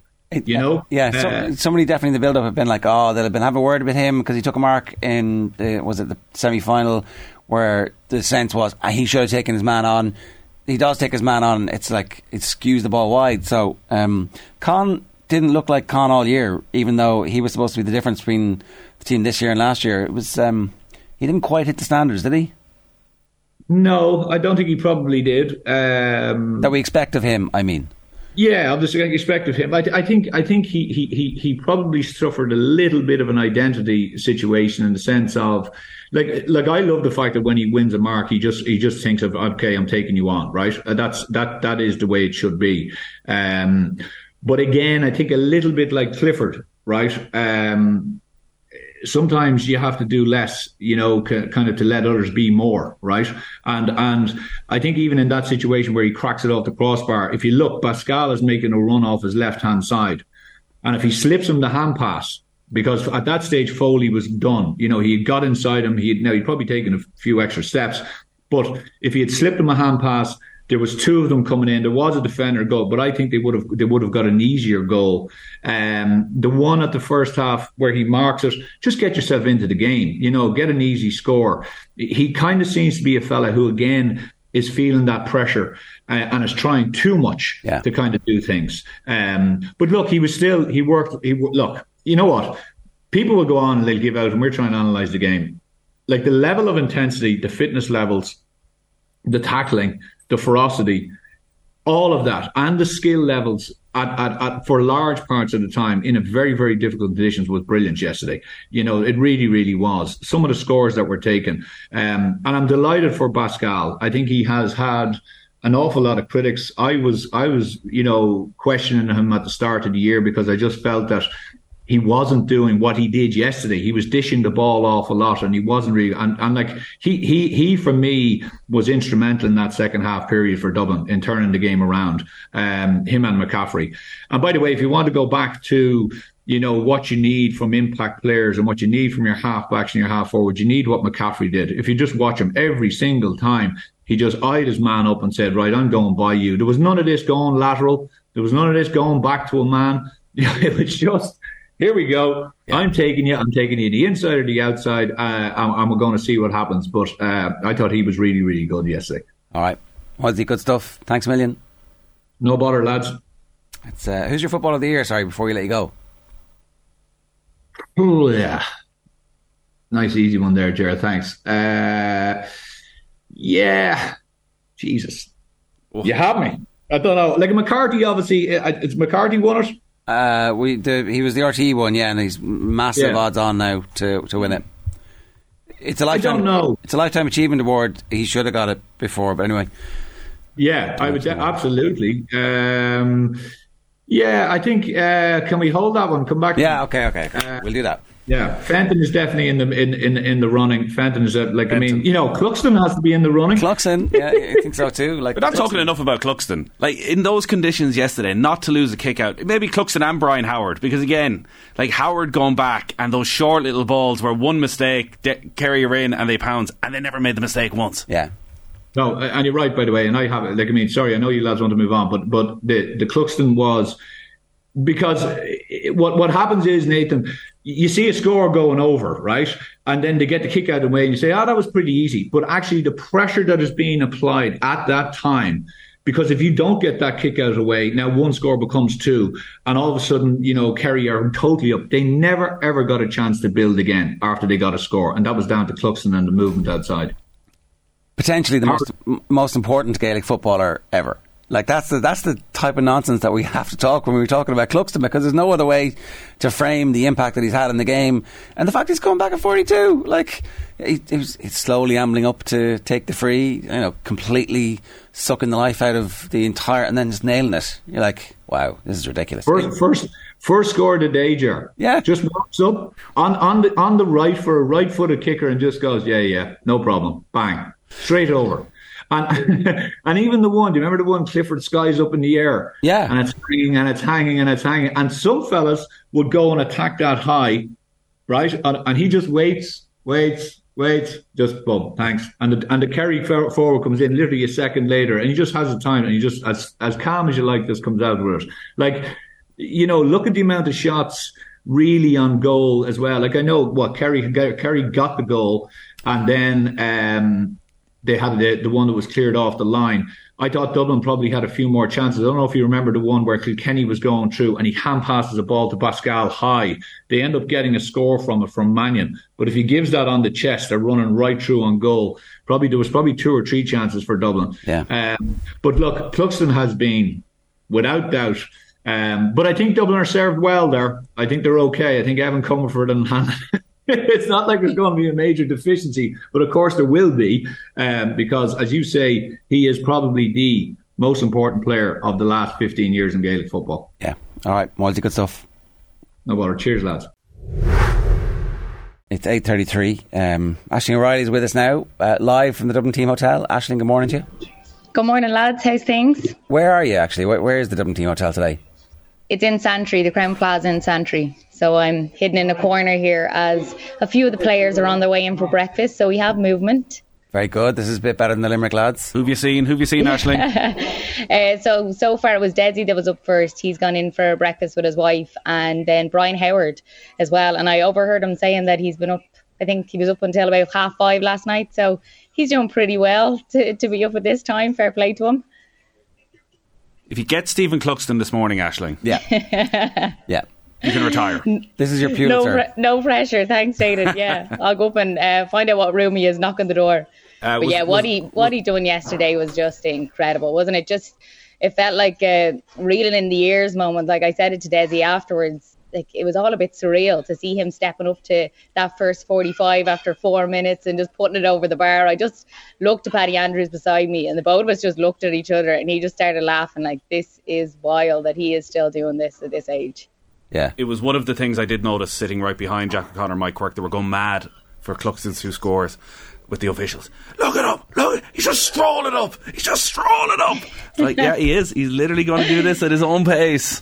And Dessie said that as well in the press conference. He said, you know, it takes them a bit longer now to get up to the ball, and it takes them a good while to get back. the Zimmer frame was that was that the implication? Uh, and so, I, I presume it's just a, an overwhelming sense of uh, joy and relief. There's definitely Ash a, a sense that this is last dance for a lot of these. That the retirement is going to start seeping out over the next few days. Yeah, I think so. Like uh, nobody gave anything away yesterday. Obviously, we spoke to James McCarthy in the press conference afterwards, and you know he was asked, you know, was this the band getting back together, and is this the band breaking up again? And he said, well, it's it's not a bad way to go out. He sort of paused and then said that, and then he just said, look, I'm not making any decisions yet. I'm going to enjoy this. And it was the same for Dean Rock as well when I spoke to him. So you do get the sense that this is probably it for a lot of them. Um, but what a way to go out. I think this one meant more than maybe the rest. You know, you could see the elation. And even Dean Rock said, when you're winning maybe five in a row, like it, it gets maybe the norm. um, so he said this one just meant that bit more. So yeah, it, it was unbelievable to see the scenes afterwards, even at the bus you know, you're sort of waiting around hoping to get an interview with someone, and they were all still in their jerseys, in their shorts, with pints in their hands, just very loose. Like something I haven't seen from the Dublin players, that's for sure. Um, but they're really enjoying it all. So yeah, it definitely means a lot to them. All right, Ash. Hopefully they finish their breakfast soon. You, we'll uh, get to talk to some of them before we go off air in about an hour or so. But in the meantime, thanks very much. Thanks, lads. Aisling O'Reilly from the Crowne Plaza in Santry this morning. I think Anthony Moyles made a great point on Dessie Farrell. Like we we don't see inside these camps. We don't know what players are looking for from a manager. Um, what we want is uh, a Dessie Farrell, who is the life and soul of the party, who comes out and entertains us in his press conferences and gives us something every single week. And that's not him. But he obviously has his players back. And I think back to talking to Shane Carthy, the former Dublin footballer, who you know has spoken so eloquently and honestly about his battle with depression and the way he talks about Dessie Farrell in his book and Farrell's influence and being able to go and talk to Dessie Farrell when he was at his lowest point, that he was the one he opened up to. And Dessie Farrell obviously has a background as a psychiatric nurse, has had his own mental health issues as well that he's been quite open about, but that Dessie Farrell was someone he knew would have his back at his toughest, toughest moment. And you got that sense from the Dublin players, the way they spoke about him last night was, well, actually, you know what, we were able to look at Dessie and you know, you mightn't get what you want from him, but we get exactly what we want. We get the best coaching team around. We've got everything we ever need. So he's maintained that from Jim Gavin of, you know, pulling all the right things in at the right time. But actually, he's got our back when we need him. And as a Dublin footballer, probably more than anywhere in the county, maybe Dublin and Kerry uh, together, you need that from your manager. Yeah. Oh, it's a, it is a, an incredible achievement for them to and to to inspire the ones who were too tired to go again to go again like mm. that's his greatest achievement, you know. Um, so I don't, I don't know what's going to happen. How does that even happen? I, I, I get this. All the story is it, it, was at James McCarthy's wedding. The yeah. conversation, but even still, like Cluxton, as you say, is into his forties. How do, you, how, do, how do you get him to come back? it doesn't. It doesn't make any Who's sense. texting you there, Ger? No, one, no. one. It just. It doesn't make. I'm sorry. I'm trying to read the story of the wedding. Like, who was it at the wedding that said, "Are you going back? Yeah, I'll go if you go." Like, who's the ringleader? You know. Uh, was it was it like a job? Was it James? Look, I know your wedding day is very important, but look, this is going to be a good opportunity for you to yeah. put a bit of an emotional squeeze on the lads. Like Three points in, something in the something in the speech, maybe in the speech, mention them. You'd love to have them back. Might really just pull on the heartstrings a little bit.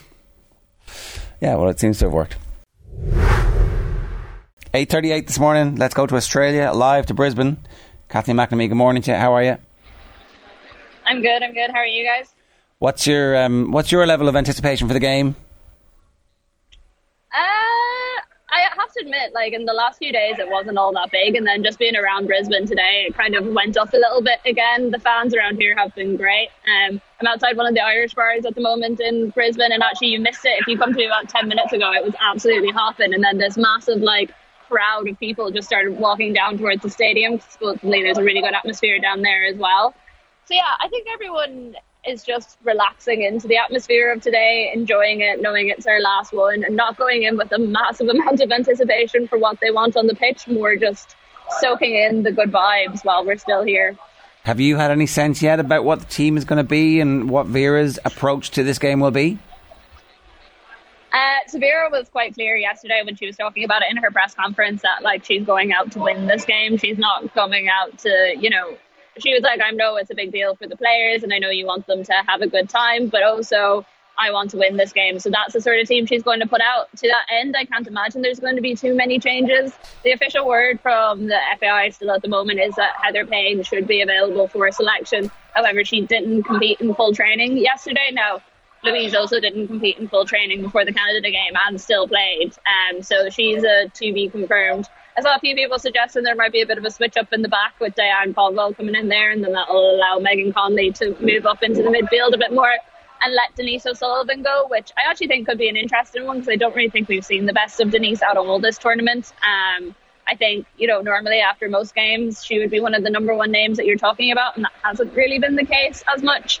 Um, there's also been some talk that she might still be carrying a bit of a knock, so maybe that is wild. But yeah, it's going to be interesting to see does Vera listen to all the calls from home to give a few people a bit of a run out tonight. Somehow I think not, but we shall see. Kathleen, uh, all of the build up has been dominated about Vera Pauw's future, and I'm just interested your sense from being at the press conference and it felt very PR speak from all of the players who've spoken over the weekend. They all had pretty much the same stock answer of it's the World Cup. We're concentrating on the next game. We've achieved an awful lot over the next few years, but much like uh, Katie McCabe in that pre-France press conference, did not give their manager their full backing in a very unusual way for a footballer when their manager has generally been sat beside them.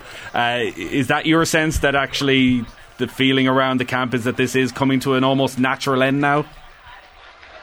I think so, and I've said it even before, like yesterday's press conference, which was incredibly awkward to sit through. And like, it just feels like nearly every press conference we've had in the lead up to this World Cup or during it has had some issue kind of hanging over it or something incredibly awkward. As you say, none of the players have really like massively backed Vera. They've said like Megan Connolly yesterday kind of was probably one of the players that went a little bit further. She's like, oh, it's obviously not for me to decide, but Vera has been very good for me and we've achieved some great things over the last couple of years. Uh, I, I mean, I've been feeling this on the ground pretty much since maybe the last two weeks, week and a half, anyways. Um, that it just felt like there had been like, a disconnect between the team and Vera, and it felt like you know there wasn't, there was still no more talk about uh, whether there was going to be more contract negotiations. You know, Jonathan Hill had said to the Irish media that he would talk to us whenever we were out here about Vera's contract, and now that's not going to happen before the delegation fly back tomorrow. So it seems like everyone is trying to avoid answering the questions. I was kind of surprised that Vera chose to use her last press conference to say, you know, yes, I do think we have all been treated unfairly. I don't know how well that is going to go down if there are negotiations still to happen, but it does kind of feel like that was maybe one of her last opportunities to speak out, and she took it for what she needed. Yeah, I think that's a clear sign that uh, the whatever negotiations there were going to be are largely done. It feels like it, they're very difficult to come back from that. But she's she's made a massive miscalculation by talking to the journalists from the Athletic, whether she approached them or whether it was through this survey.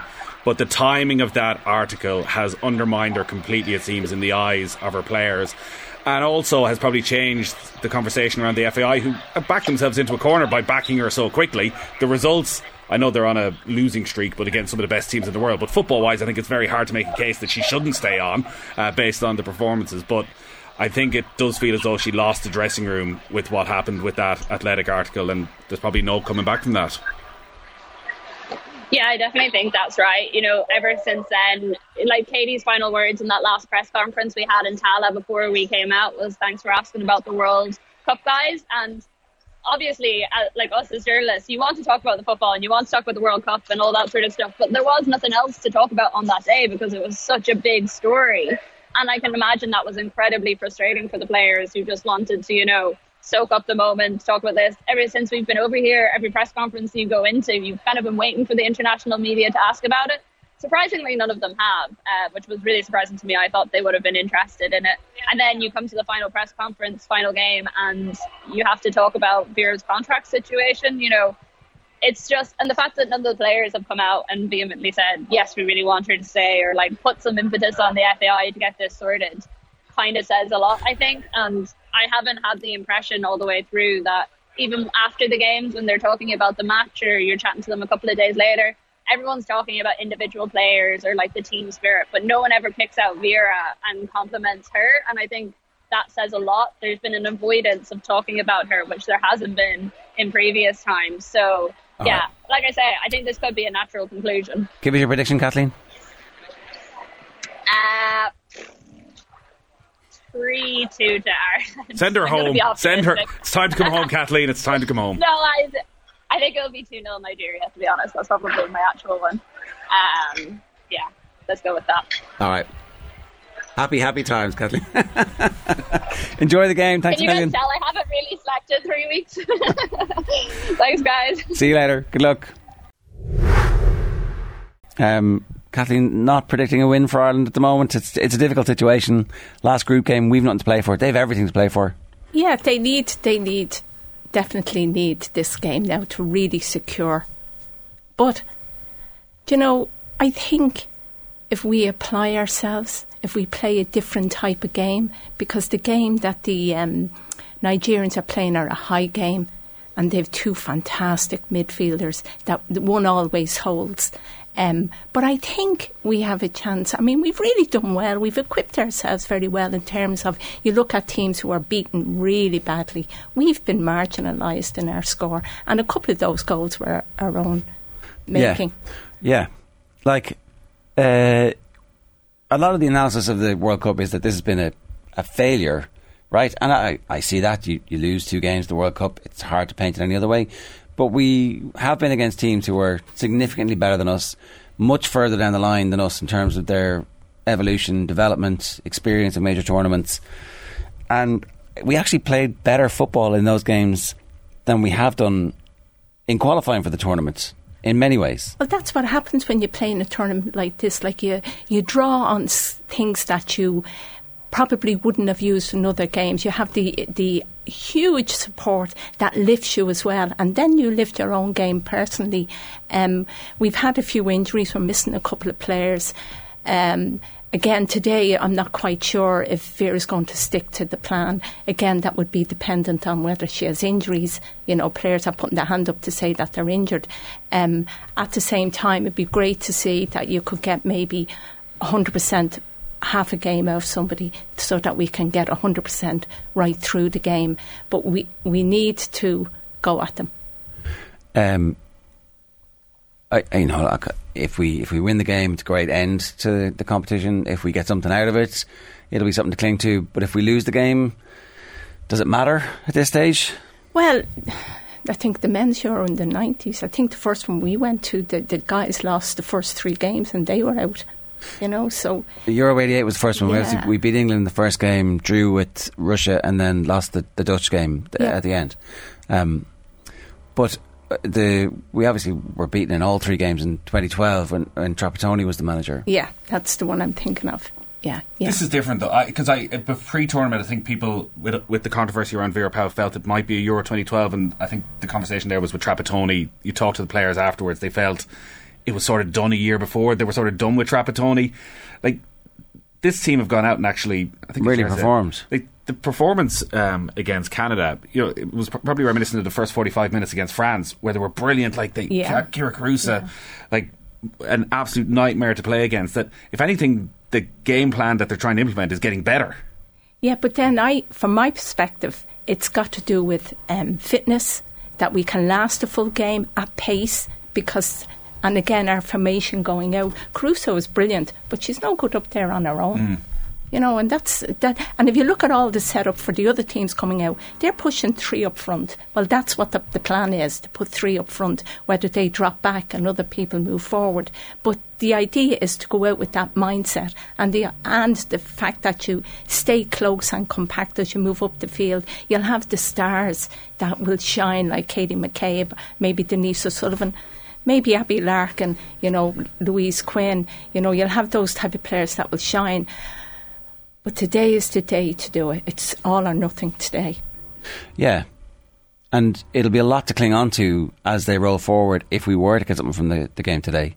Yeah, it will. It will be, and also maybe now that they've had this experience, they're now going to have to go back and look at the teams they played against and look across all the others and see what are we missing that they have, yeah. and where can we find the players that can do that because we're looking for players um, that are, you know, just natural. That when they're in front of the goal, you just take your chances. Don't passing the ball here, there, and everywhere, walking the ball into the goal or shooting from too far out. Have confidence, you know, because we have skillful players, but we need to allow them to express themselves. Um, I think everybody's just disappointed because we didn't get the bandwagon up and running and the opportunity to play England in the last 16. If we'd got out of the group, it would all have been pretty special. It would like a, a, a big breakout moment. It, w- it, would have been fantastic. I mean, we are we are in a very very tough group. We really really were. Um, but yeah, to get out and play against England, because I felt that in the Euros when I was looking at it, that we would have had a really good go at some of those teams, you know. And if you think of England, the first match was they were diabolical, but the second match they were clinical. Yeah. Um, qualify for the Euros is now obviously the most single most important thing, right? There's a strong feeling that this is going to be the end of the Vera Pauw. This is going to be the end of the Vera Pauw era. Um, sometimes you just need to be careful with that stuff. Like a new manager comes in and has to hit the ground immediately. Yeah, you see, that's the danger. So you can't experiment with such a short period coming up to the, the Euros. You know, what, what do you do? But who do you get? And then the players have to know what style that particular manager wants you to play, whether they want to allow you to express yourself or want to contain you in an area, but you express yourself in that area, you know, eh, or whether they want to ro- play players in their proper positions. Yeah, that is the difficulty because Vera is so strong in how she wants Ireland to play, eh, for good and for bad. Because eh, I'm, I'm interested in what you talk about supporting Kyra Carusa there. Like one of the great things about this World Cup is that the minnows, if we call them that, have been so good to watch on the counter attack. They've sucked up pressure, but actually there's a load of technical ability there. When they get on the ball, they go forward quickly. Whereas too often, still with Ireland, it feels that it goes forward to Carusa. And unless Katie McCabe makes the run up, there's nobody really there in support. Even when Sinead Farrelly did well, it sort of slows down a little bit. If you're looking at today's game, what can she do tactically to help Carusa? Do you play like there's talk that maybe Megan Connolly goes into the midfield, Denise O'Sullivan plays in one of those more advanced roles? Does that change it?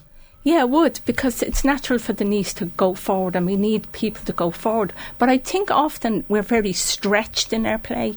You know, we're, we're, our defence is stretched away from the midfield. The midfield is miles away from the forwards. That if we can push up, it'll actually save you a bit of leg if you if you move in relation to the ball if you know what I mean. Mm. And we're inclined to ball watch and see what's going to happen, and let's protect here and let's protect here. If you look at the um, uh, Nigeria, they rotate the two midfield players. So when one goes and supports, the other one sort of holds back. But she doesn't hold back in the defensive, she holds back in a V so that then when the ball breaks, she makes the run. So the other midfielder gets a break, if you know what I mean. But you have to have an engine on you to be able to do that type of, you know, work on the pitch.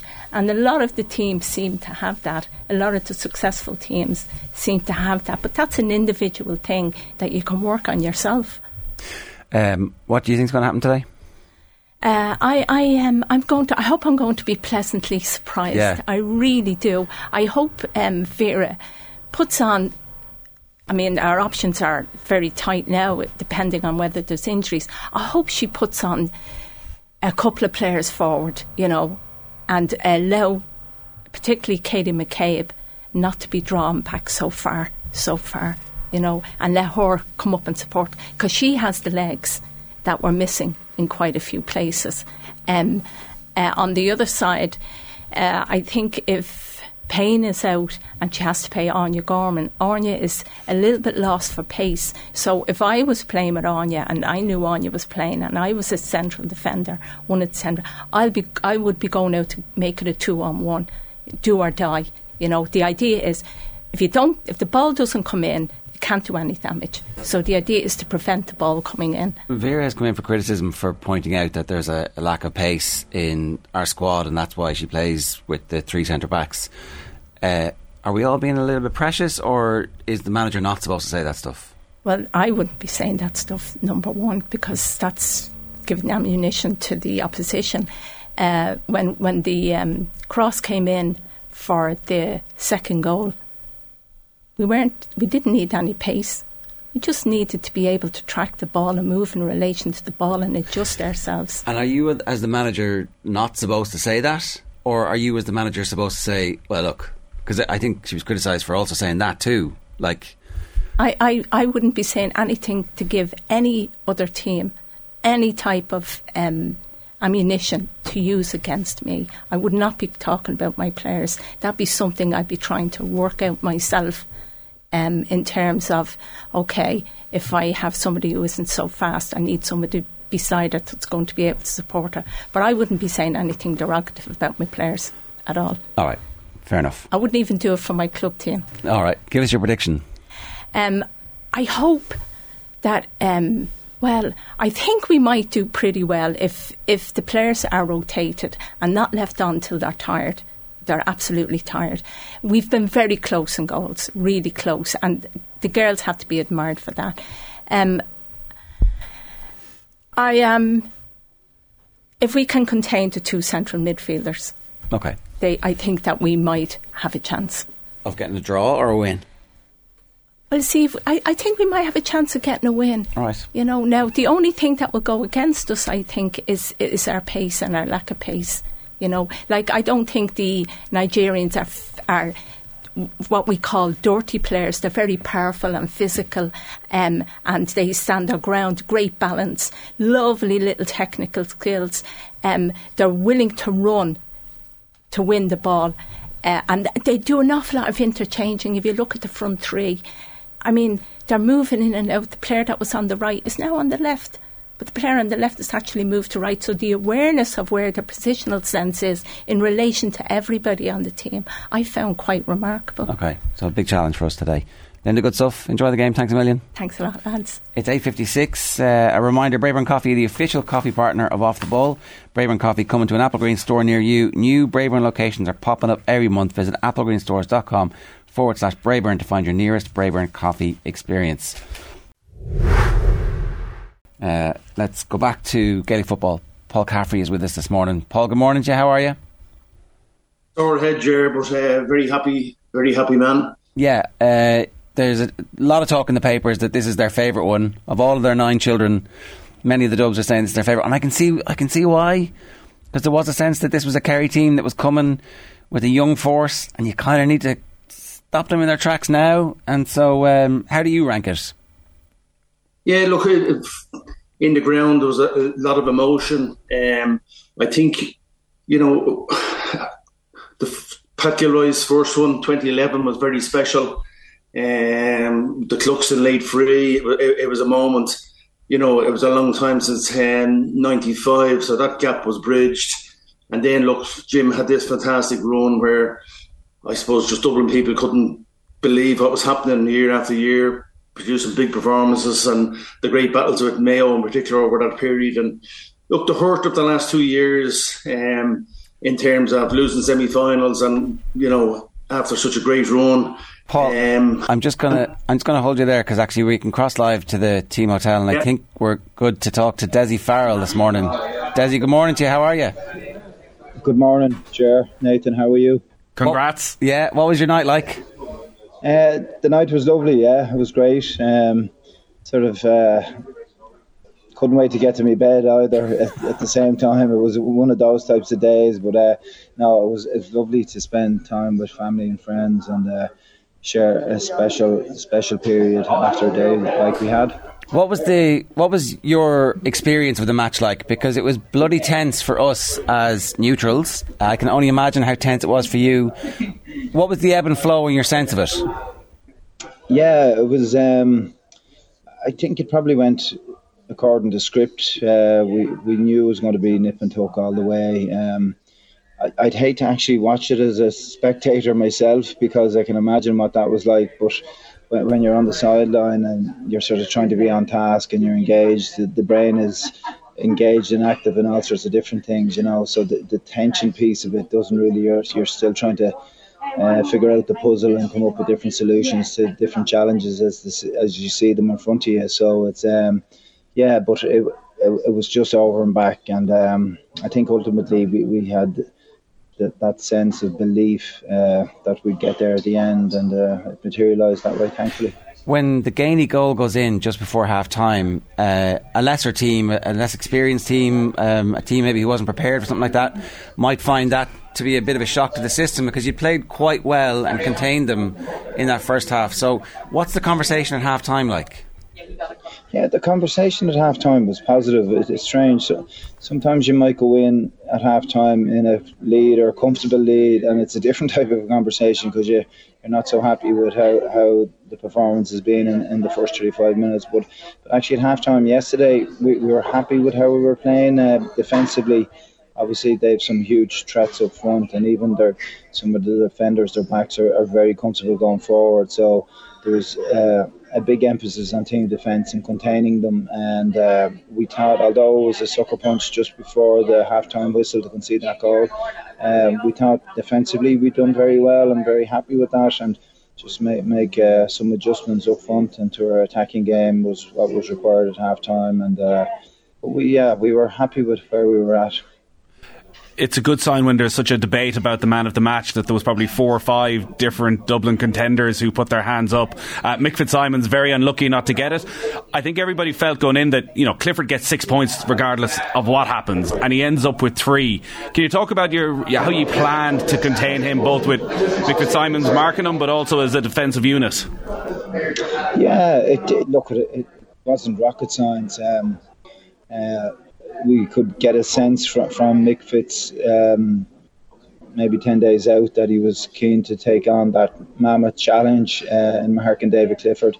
And uh, to, to Mick's eternal credit, like the, the homework and the preparation and the, the in depth analysis he done on, on all his opponents, but uh, particularly for this one, uh, is something to behold. And, and then with, there was a big emphasis on team defence that it, it wasn't just going to be mixed responsibility; it was everyone's responsibility to to, to marshal a player like David. And, and you know the problem with that is it can open up the floodgates elsewhere. So we we had to be fairly strategic in how we managed that. That you know was Mick Fitz plus one other, uh, not two or three others, and uh, leave other Kerry forwards uh, free and in space. And uh, it was just being as compact as we possibly could. Um, it, it worked very well in the first half for us.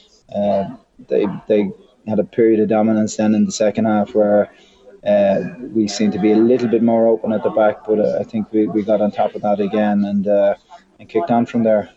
And in the second half, then, what was your sense of how that went? So obviously there was that period where Kerry were getting on top, and then in the final ten minutes, a couple of your big players start to find pockets of space or carry the ball for 60, 70 yards and really just drive it at the heart of that Kerry defence. What was your sense of how that the game was unfolding, particularly in those last 15 minutes? Yeah, we sort of anticipated that it might open up a little bit more in the second half uh, because, you know, Kerry are renowned for obviously having some serious attacking threats. Um, they're very good defensively themselves, have good structure, uh, some really good one on one defenders. So uh, we, we knew space and time was going to be at a premium. Um, particularly in the first half, but that there may be opportunities and might start to open up a little bit in the second half. And um, you know, some of our fellas uh, got that little bit of space. Uh, big turnover as well, which helped Colm Basquel did brilliantly uh, in terms of turning over a Kerry defender, uh, which set up the goal for, for Paddy Small. And we we spoke about it in advance that this game was going to turn on, on the big moments and uh, try to win the, as many of those moments as you possibly could, particularly going down the stretch. Uh, how enjoyable has it been to manage this group over the last 12 months in particular as as the old stagers return but as some of those new younger players also managed to begin to put their hand up for selection? Yeah it's really enjoyable. Um, it's a great season. It's you know they're it's, it's well renowned and well spoken about. The the the older guys and the senior guys and um, the ty- types of individuals they are. Some special people and. Uh, and then we, we had a lot of young players come in over the last two years. I think something like 22 in total in the last two seasons. And uh, we just got a great blend going. Um, the, the, younger guys, full of enthusiasm, energy, uh, eager to learn. Um, there were some really good student-mentor relationships developing within the group, and I think uh, a lot of the younger guys they really spark life into some of the senior guys as well. And you know, having a bit of fun and, and a bit of crack is important along the way. But uh, a lovely little bond seemed to emerge, and, and that type of a dynamic within the group, and. Um, and and then the other part of it is timing, of course. You know, different season, different format, competition structure. Uh, not an exact science. You got to trust your gut with a lot of these things in terms of when to push and when to hold back, and and ultimately to, to be able to peak at the right time, which which thankfully uh, seemed to happen for us yesterday. Uh, we've been doing a deep analysis on James McCarthy's wedding and what must have developed uh, that night. Like, was it during James McCarthy's speech? Did he give a shout out to Stephen Cluxton and say, "You're my one true love"? Actually, please come back. How, how did that actually? Uh, how did that actually happen? There's a, there's a lot of speculation around how how uh, those uh, conversations materialised. Um, uh, so, some of them may have happened at the wedding. Some of them may have taken place before that as well. So, but. Um, look at it, they're they're great lads. They've great relationships themselves, and uh, there's that special bond um, from, as you can imagine, from fellas who have soldiered as long as they have together. So uh, it was great to see uh, some of those more experienced lads who'd been away for some time uh, come back. Um, but it, it, was always a case of the door was always open, and it was just whenever they were ready. Um, and uh, if that day came, we were, we were delighted to have them back. You also deserve a lot of credit for bringing Pat Gilroy on board. How did that all come about? Uh, Pat and myself obviously played together uh, over the years, and um, uh, we have a great friendship and great relationship. Even when Pat won in 2011, I was the the with, with the senior team. I, I, was the the minor manager at that stage, and uh, Pat was always a great assistant, and even though he was busy with a big job himself, he was always keeping an eye out for, for how we, we were getting on um, with the minor team. And the same with sort of under 21 teams over the years. He was always a great sounding board and uh, to have a cup of coffee with or uh, pick his brains on certain things. And um, and, and, that would have been the case uh, over the last couple of seasons. And then um, at some stage this season, I said, sure, sure, why don't you? give us a little bit more of a dig out. And um, he started coming out to some of the sessions and being around the great place. And he's been brilliant, you know, his experience and uh, just the type of man he is. He's um, uh, was, was great to have his input and support all season. Can I just ask about those quieter moments you had last night with your family and friends? Because it's a tough gig being the Dublin manager you know, you win a game in Leinster, you don't win it by 10 points, you get stick. You draw at Roscommon earlier in the championship, you're getting stick for that. It's sort of relentless, the level of expectation that is there. There seemed to be a sense watching you on TV last night of just relief. Can you talk about actually getting that time to yourself and actually being able to sit down and maybe have that first moment of contemplation of what you've achieved? Yeah, it's um, and it is just the first moments because you know there's a lot going on at last night's event, and uh, I think it's probably over the next couple of days that we'll get actually some some quieter time and quieter moments to be together to be together as a group ourselves and uh, I'm looking forward to those moments and those conversations. Um, they're, they're a great crew, as I mentioned. Um, you know, special affection for them. Um, the service that some of the senior lads have given to Dublin football over the years is just it's unquantifiable. Um, and then you know I, I've been very privileged to have worked with some of these men now when they, when they were kids, and uh, I've seen them grown from uh, young young boys to young men over the over the course of the last 10, 12 years, and a very privileged position to be in. So it's um, I'm delighted for them. They're they're a great crew, and uh, um, they deserve that yesterday. Have you thought about what's next for you yet? Uh, no, I haven't. Um, uh, I have a cup of coffee here beside me, and that's that's definitely the next thing. Uh, um, but uh, no, look at we'll um, you know there, there's some of the players obviously are going to be in that position as well where they need to make some decisions, and um, yesterday, today, or tomorrow isn't the time for that. You know, um, I think everyone will um, take time to reflect on, on what's next for them, and uh, uh, we'll see how that all unfolds in due course. Yeah, well, I think everybody will give you whatever space you need to, to make whatever decision you want to make because that's the, the benefit of having this little bit of, of breathing space and moment for re- reflection. Uh, this is obviously very different from winning your first time with the group. This is like the full board. It'll be a homecoming. You'll be able to go out and meet people and fully enjoy it. It's like um, a very different experience, I suspect, from the first one that you won as manager. Yeah, definitely. Uh, the first one we won back in 2020. Uh, the uh, post-match celebrations were, were, quite muted, as you can imagine. Um, we went back to Parnell Park, and it was just players and backroom team only, no no partners, no families, and uh, and, and, that was lovely and special in its own way. Um, but but yesterday was was very different, and uh, it was a delight to have um, family and friends around and to be able to share that special time. How does it compare with winning as a player? Um, it's very, very different. Um, as a player, you're just solely focused on yourself uh, and and getting yourself right. Um, as a manager, there's um, there's much more responsibility, and uh, it, it's actually you know there's nothing like playing, Jerry, as you can imagine. Um, but it's it's definitely it's um, a privileged position to be in to, to work with players like this, and um, um, just delighted for them all. Well, listen, enjoy your coffee and whatever comes next, Dessie. Congratulations. Cheers. Thanks, lads. Thanks a million. All the best. Uh, Dessie Farrell giving us some thoughts there. Uh, Paul, it is a, a, stunning achievement from Dessie's perspective to face down the criticism that he faced in the last couple of years, to get the band back together, to convince them that it was the right thing to do, and then to reintegrate them into the team in a seamless manner. Because you know it, it, it can't be easy to bring those lads back and to manage that whole thing properly. Yeah, look, I, I think Dessie comes out of this with fantastic credit.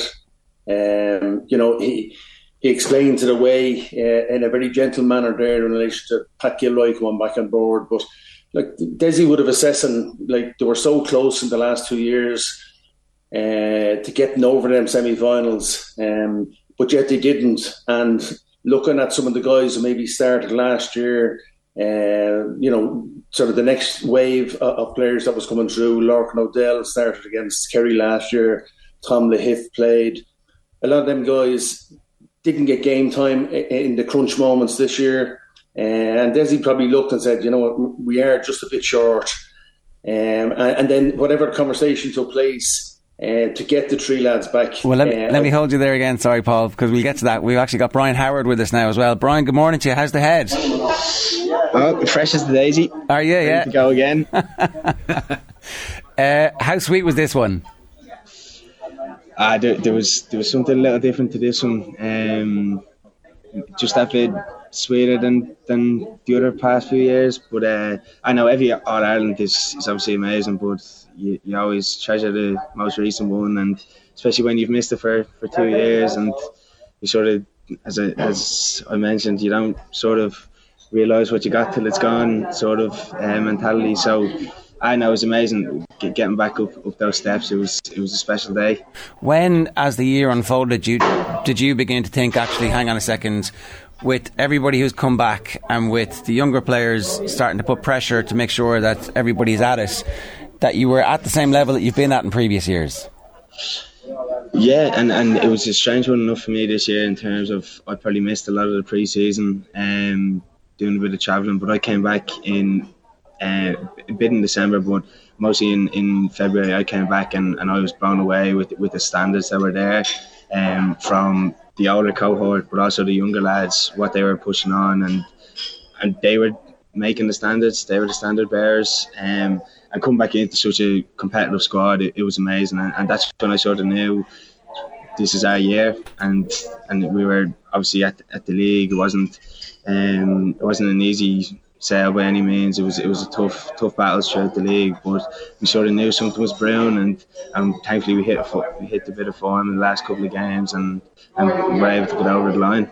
We've seen uh, the likes of Paul Mannion and Jack McCaffrey take extended breaks. For you, how important was it to take even those few months to go travelling to sort of recharge the batteries and come back in with a fresh mindset? Yeah, it was, and and, and look, I, I did come in. I came in rejuvenated and, and ready to rock. But the, the hunger was always there for me, and um, it was something. It, was just a time in my career that, that I said I'd, I'd do a couple of weeks travelling, but I, I came back in and the lads are in just such an amazing spot and, and it sort of inspires you and motivates you to be the best player you can be. Um, and, and thankfully that was enough to, to get out onto the pitch. But but in fairness to the lads that have been putting in the tough tough yards, they it wasn't an easy pre-season by any means, and and to see even by the end, um, lads bursting up forward and, and getting on the end of scores, just just digging it deep. It was it paid dividend all the hard work that was done in the early times of the year. Uh, your own role has obviously evolved. You've you've basically played everywhere from it seems five to twelve at various stages, even in matches. So, what was your role over the last couple of games in particular? Um, it, was I, I, was just playing. I was playing that wing back and, and sort of protecting the lads inside. It, it wasn't it wasn't uh, a set position by any means. It was just sort of thankfully against Mayo when when you, you get the lead. Um, you sort of you have the license just to sit back and you don't have to offer too much going forward because you know the only way to get back into it is with a goal. But um, no, just sitting back and, and probably getting on more kick outs being a kick out option more than more than anything else and, and a transition player. But it, was nice to I started off a bit ropey yesterday with a, a wayward left footed shot, but it, it, was nice to get on the, the scoreboard as well. Because um, when when you see like the Lee Gannon, um, Eoin Murchan John Smalls beside you and they're getting forward every every chance they get. In, and when you're not getting those opportunities, it's nice to, to be on the end of something. And the relationship you have with Stephen Cluxton on the kickouts is obviously incredibly important to the team. How do you how do you practice that? Like, is that is that you actually at training sessions working specifically with him, or is that just a kind of planned on the notice board? How does that work? Yeah, like obviously there, there's a lot of work that's, that's done on the training ground, and and, and when you see a player win the kick out in space, it's credit to the other lads around. They've created the space, they've got out of the way, stuff like that. But with Stephen, he'd be able to pinpoint anything in terms of kick out. So he's uh, all you have to do is make a run. He puts in the, the bread basket. So um, I look look yesterday it was just one of those days that sort of worked out for me in terms of kick and was able to get on a few. But but to, to Stephen and, and the other keepers, they sort of they've set the bar. They've they've literally made it to you just make a run. They put it in your in your uh, chest. So look, it, it, was it was nice to be on the end of it, but, but it's credit to the other lads being able to create the space and, and make you the hero, as you say a lot of the players have spoken about the influence of the younger guys because I guess we're focusing so much on the players that have won nine, but you know the likes of Lee Gannon, first All Ireland, Cormac Costello, first starting in All Ireland. Not every player in that panel has nine All Irelands, uh, and for the last couple of years, I'd imagine for those guys, it's been very difficult being in the shadows and the constant conversation of this great Dublin team that maybe people felt was gone. Yeah, yeah, and, and when you look, there's you see nine All Irelands, but you think there's a lot of lads in that group that have zero, and uh, like Lee Gannon, Darren Newcombe, Ross McGarry, stuff like that. But when you, when you have that sort of experience with the hunger of the younger lads coming through, it's it sort of creates a special bond and a special unit. And yesterday was just epitomised it in terms of the hunger is still there from the older lads and like so Mick Fitzsimons, James McCarthy, they're sort of hitting their prime at, at 35 years of age. So, yeah, the, the younger lads, they're, they're hungry, they're hungrier than ever, and they're, they're ready to go again. Do you think everybody's going to go one one more time? Are you are you like already saying, "Come on, let's just do this. This is pretty good." Yeah, and and now, in fairness, nobody's asking those questions to the to the older lads. They're sort of it's time for celebration, but in the back of their heads, they're probably like, oh, "I have one more year left." And we, obviously, me, I, I played with them for a good number of years now, so I'll be whispering their ear, come on, one more year. But uh, I will see. I, I don't think they've made a decision on whatever they're doing. What's the plan for today? So back to bed now for the next while. But uh, now going to the hospitals now in the next few minutes. And then into Smithfield for the homecoming. So uh, another special day ahead. Well, listen, enjoy it, Brian. Congratulations. Stunning performance. Well done. Thank you. Uh, Paul Caffrey, uh, Brian Howard actually is is um, a really good case study. His form this year comes back to the level that it was when he burst on the scene, but fully integrated into a game plan, knows exactly what his role is there, and to have him as somebody who can sweep into midfield or can be a you know an extra body running off a shoulder in the in the half forward line while all the time using his football brain as a, a half back. It's um you know they've they've managed his season brilliantly as well.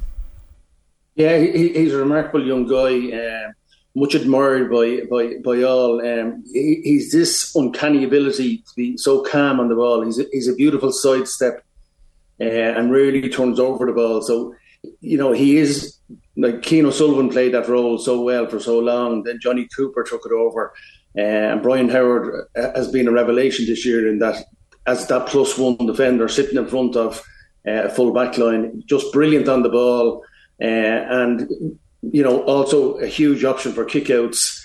Uh, he, like he plays a lot of his club football at midfield for Raheny. Um, himself and Clucko uh, seem to be very good mates off the pitch. I, have seen them socialising with the age gap between them.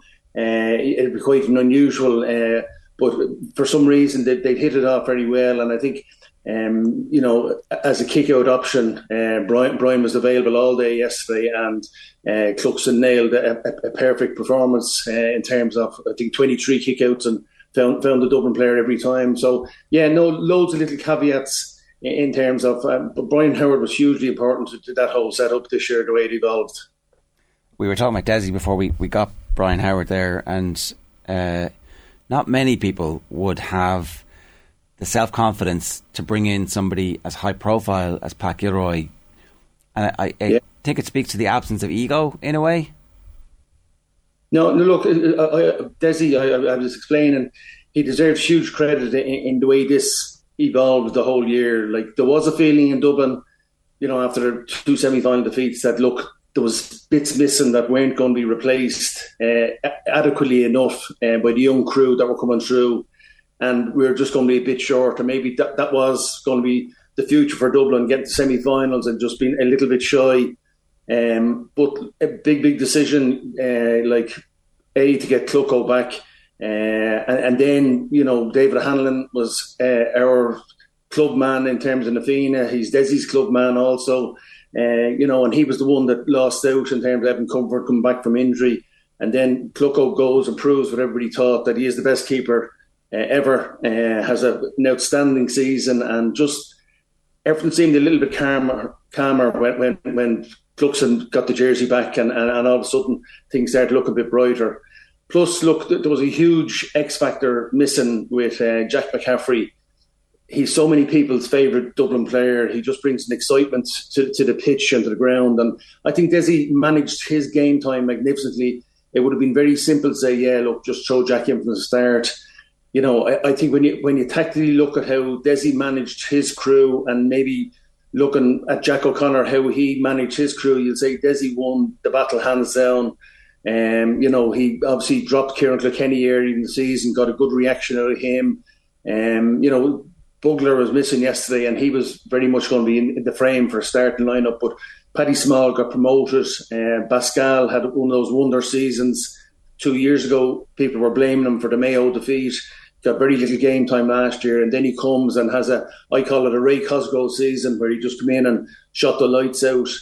And it, little things that change games, like when Dublin needed to get Jack McCaffrey on the pitch yesterday, uh, he was down in front of me in the Hogan and he was warming up for quite a while. And there was quite a conversation going on on the sideline because they knew Jack was the man to bring in, but they didn't know who to take off.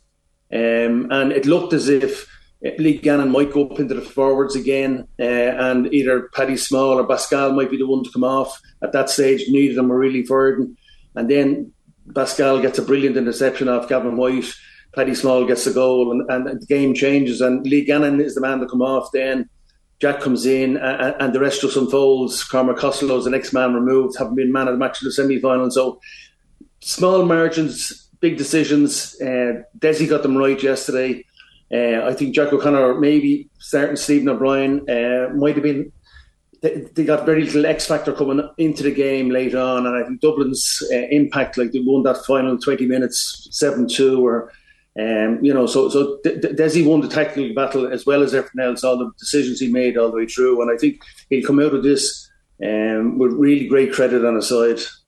The one player you didn't mention there who brings uh, a bit of X factor as well is Paul Mannion, who ended up as man of the match yesterday. And again, a million little things go into winning this, but if Mannion doesn't come back, I know he kicked a couple of wides, but he stepped up at the big moments again and again yesterday. Like the importance of him to that forward line. Yeah, and look, everybody watching the club scene uh, for the last couple of years, and Paul obviously made his own decision to step away and just play club football, and he went to America last year as well and had some time out. But uh, uh he is the best club footballer uh, as a forward out there for the last couple of seasons. He's just been doing it time and time again with Kilmacud.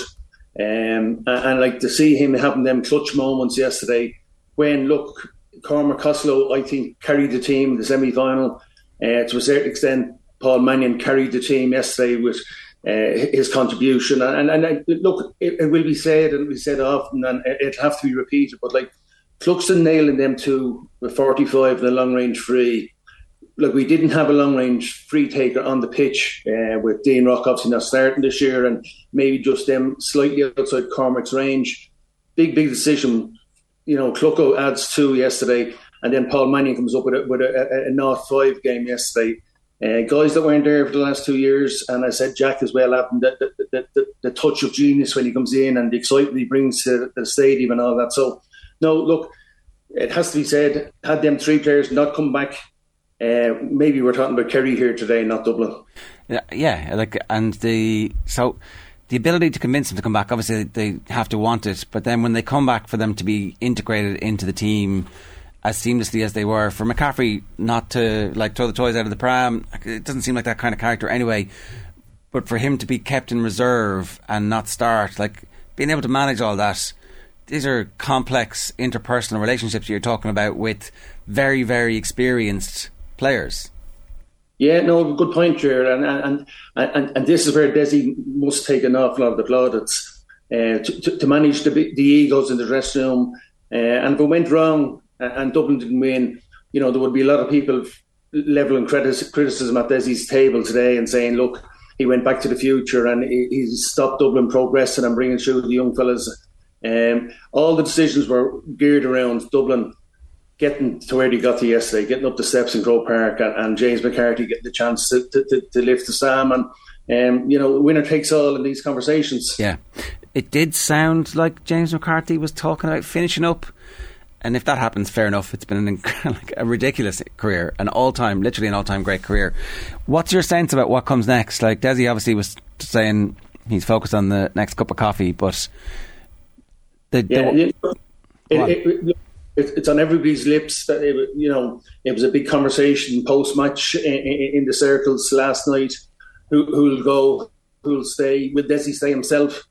Um, you know, another part of this equation is uh, John Costello is, is, gone. Like in October now, as the CEO of Dublin GAA, and um, you know he'd be a hard act to replace himself. He, has been a brilliant uh, leader of, of Dublin, and, and maybe that might sit on Dessie's mind when he's deciding whether he's going to commit or not going forward. Dessie has given an awful lot to Dublin football. If you go back to when he would have taken over the development squad and bringing them through through that team, the, the, the minor um, team, and then the 21. So Dessie put in an enormous amount of time into this uh, whole equation. And, you know, I, I would say Dessie will be having a long, hard look in terms of what he wants to do himself and obviously, if he decides to stay on, it becomes a different conversation. But I, I would think that look, there's several of them players. Uh, it felt like Stephen Cluxton was having a, a Jim Gavin moment yesterday.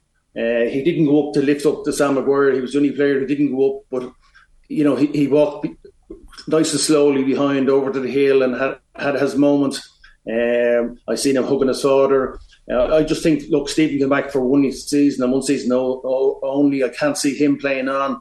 Mick the times at 35. Um, you know, even James, like, I, I, would think could very well see Dean Rock. A lot of these guys just nice and quietly exiting over the winter with no big statements, no, no big fanfare. Uh, they come back to do what they did. They did it. Um, they have their name etched in history. The oldest Dublin setup, uh, nothing. And I think um, it, will be a private decision, but I would be shocked if, if, several of them don't slip away quietly. Yeah, and uh, to even the, the lads who came back you know, is, is Mannion back for good, or is he just back for the year to do this one thing, or is he rejuvenated now with the time away? And is Jack McCaffrey back for good? I, I don't know, but there yeah. was there was definitely informed talk from some people that there was a possibility that some unexpected names might decide I'm taking a year out here. I have been on the treadmill for six, seven seasons, eight seasons in some cases. So some unexpected names might also not be available for ne- for selection next year. Yeah, it's a fair point, Jer, and. Um, the commitment level that's required. You heard Brian Howard like saying that he, he went travelling a bit with his girlfriend or whatever, and a lot of these guys have put an awful lot of their lives on hold. Um, I, I, know Dean Rock is getting married Saturday week. Um, you know, so so life moves on. Careers have to be challenged and worked at. These fellas, it's such a commitment that they give to this cause I think a lot of boxes are ticked after yesterday, there. And um, like you know, James McCarthy talks about the hurt and the two semi-finals that were left behind now, as it appears, um, and, and them getting it together and, and, giving it one final push, and, and that's what it was all about this year. And so I think in the moments and the weeks that come ahead, I think there will be a lot of fellas who will look at it and say, you know what, can I can I do it any better? Can I do it any? Can I get any more out of this? And so I think if one goes, you might have five going. That's the way I see it. Yeah. All right, Paul. We leave it there. Great stuff. Thanks a million. Cheers, lads. Thanks, see you Enjoy the celebrations. It was a great video. Jack McCaffrey. I don't know if you saw it, losing his shit as James McCarthy lifts the trophy. He's down in the dugout and just literally, he's all out there. Uh, I said this after the hurling. There's always a pang of jealousy when the the bunting explodes. Did, did some randomer have uh, fireworks on the hill? It yeah, seemed that way. I think so, yeah. And that seemed to everybody seemed to take their cue from that, and everything went off a little bit earlier this time than last I time. thought, yeah, I thought the bunting went when they lifted the trophy. Yeah, I did too. Yeah, but I think that some randomer was like uh, with the fireworks on the hill, and uh, sure, look, a bit of Aslan when they won. Yeah, all added to it. Yeah, yeah. Ah, no, no jealousy here. Jerry. Oh, totally. Yeah. yeah. You're never going to get to experience this, Nathan. Me neither. I, That's I, how think, I think there's far more chance of me experiencing it oh, than you experiencing it. So. You've been banging on about that for a very long time, Nathan, and it hasn't happened yet. So one of these days, blah blah blah. One of these blah. days, I'll be in here as insufferable as you can be. You we'll won't. be going to the Mayo Hotel. oh, you, you, won't even come in that day. No, I'll be in the background. It's never going to happen. Fall asleep in the. it's never going to happen. Uh, Ireland team is in. Yeah, Ireland team is in. Two changes. Um, so Lily Agg gets her first start in midfield, and Heather Payne is back fit and will start on the right. So uh, Áine O'Gorman drops out and Lucy Quinn drops out of the side again. So it is Courtney Brosnan in goal. Same back three of Fahey, Louise Quinn, and Megan Connolly. It'll be Heather Payne on the right, Katie McCabe captains the side on the left. Looks then like it might be Ruesha Littlejohn and Lily Agg in the middle of midfield, with Denise O'Sullivan playing a bit further forward alongside Sinead Farrelly and just in behind Kyra Carusa. Hopefully, it is O'Sullivan a bit further forward. I think Linda Gorman was saying that Nigeria is so strong in the middle of midfield. Maybe she'll try and get three in there, but I think if you've got uh, Denise O'Sullivan and Sinead Farrelly close together in an advanced position, that Ireland are going to be a lot better on the ball. Uh, it's interesting from Dessie saying there was conversations happening before the wedding as well. So obviously things have been ramped up. Yeah. Also, if you're Dessie, you, you want to make sure that you know you're you're very involved in these conversations. That you know the lads got together and decided Cluxton was going to come back. No, I would. You know, I'd been in touch. We were constantly in contact. It is it, because it's Cluxton and everything with Cluxton is so bizarre. It, like it, he doesn't go up and lift the trophy. Get, the, even the photographs that's on the back of all the papers with the three lads who won the nine. I don't know if you saw the video of it. They come over then and go, "Here's the trophy." Put the trophy in the middle of three, and he just walks off. Right. But he won't hold the trophy. He will not hold the trophy. What's it about? Do we know? Has it? Has it? I don't know. It's going to be a good book if it ever if it ever gets written. It, will never get written. Will it ever get written? It'll never get written. Now's the time, right? Write the book. Tell us what's going on. Yeah. So, it, but to come back after been gone for two years in your forties and to be, and be that good. It doesn't make any sense. It doesn't. It's, like the two forty fives are just whew, never in doubt. And no, that was he, the thing. It was such a calming. But he has changed my impression of forty fives forever. Like forty fives are difficult. Uh, like, when we were kids, it was 50-50. Yeah, whereas uh, now I judge everybody on Cluxton. It's like oh, missed opportunity, simple free, simple free. You, you, tap that over the bar every time. The uh, the Kildare '98 team would tell you that um, one of their free tickets would have gone, ah, it's bonus territory if you kick a 45. Bonus territory. And they were like, what are you talking about? Like, it really isn't. You're supposed to score them. It's like, ah, it's bonus territory. Nobody expects you to do it. Now it's like, can't be missing them. So uh, yeah, uh, we we would love to hear from some Kerry people. I mean, I presume it's too too soon, too raw today, but uh, maybe we'll get to talk to some of you tomorrow about what happened. You met the prodigal son, I see. I did. Yeah, Owen Sheehan's back back in the country, alive How and well. he? How was he? Remember, he he was having the time of his life. He was in somewhere in Colombia enjoying himself, and he decided to fly home from that good stuff because Kerry were going to win the All Ireland. Ah, just like he drew, he, he flew, spent thousands and thousands of euro, ruined the best time of his entire existence, all because he thought Kerry were going to win the All Ireland. Yeah, Oh, you got to be there. You know, you you you you get kicked out of the Kerry Mafia WhatsApp group if you don't show up to the game. Right. What, how's the Kerry Mafia WhatsApp group been? I don't. I got kicked out. Got kicked out. Yeah, you? I was I was only there momentarily, right. mo- long enough for them to gloat. Uh, I should mention before we go that we're heading to the Cork Podcast Festival on Sunday, the 27th of August, in the Cork Opera House. Special guest Jimmy Barry Murphy. More guests will be announced very soon. Do not miss out on a great night of conversation and crack in the heart of the Rebel County. For tickets, go to corkpodcastfestival.ie forward slash off the ball, and it's off dash the dash ball. OTB AM. The Sports Breakfast Show from Off the Ball.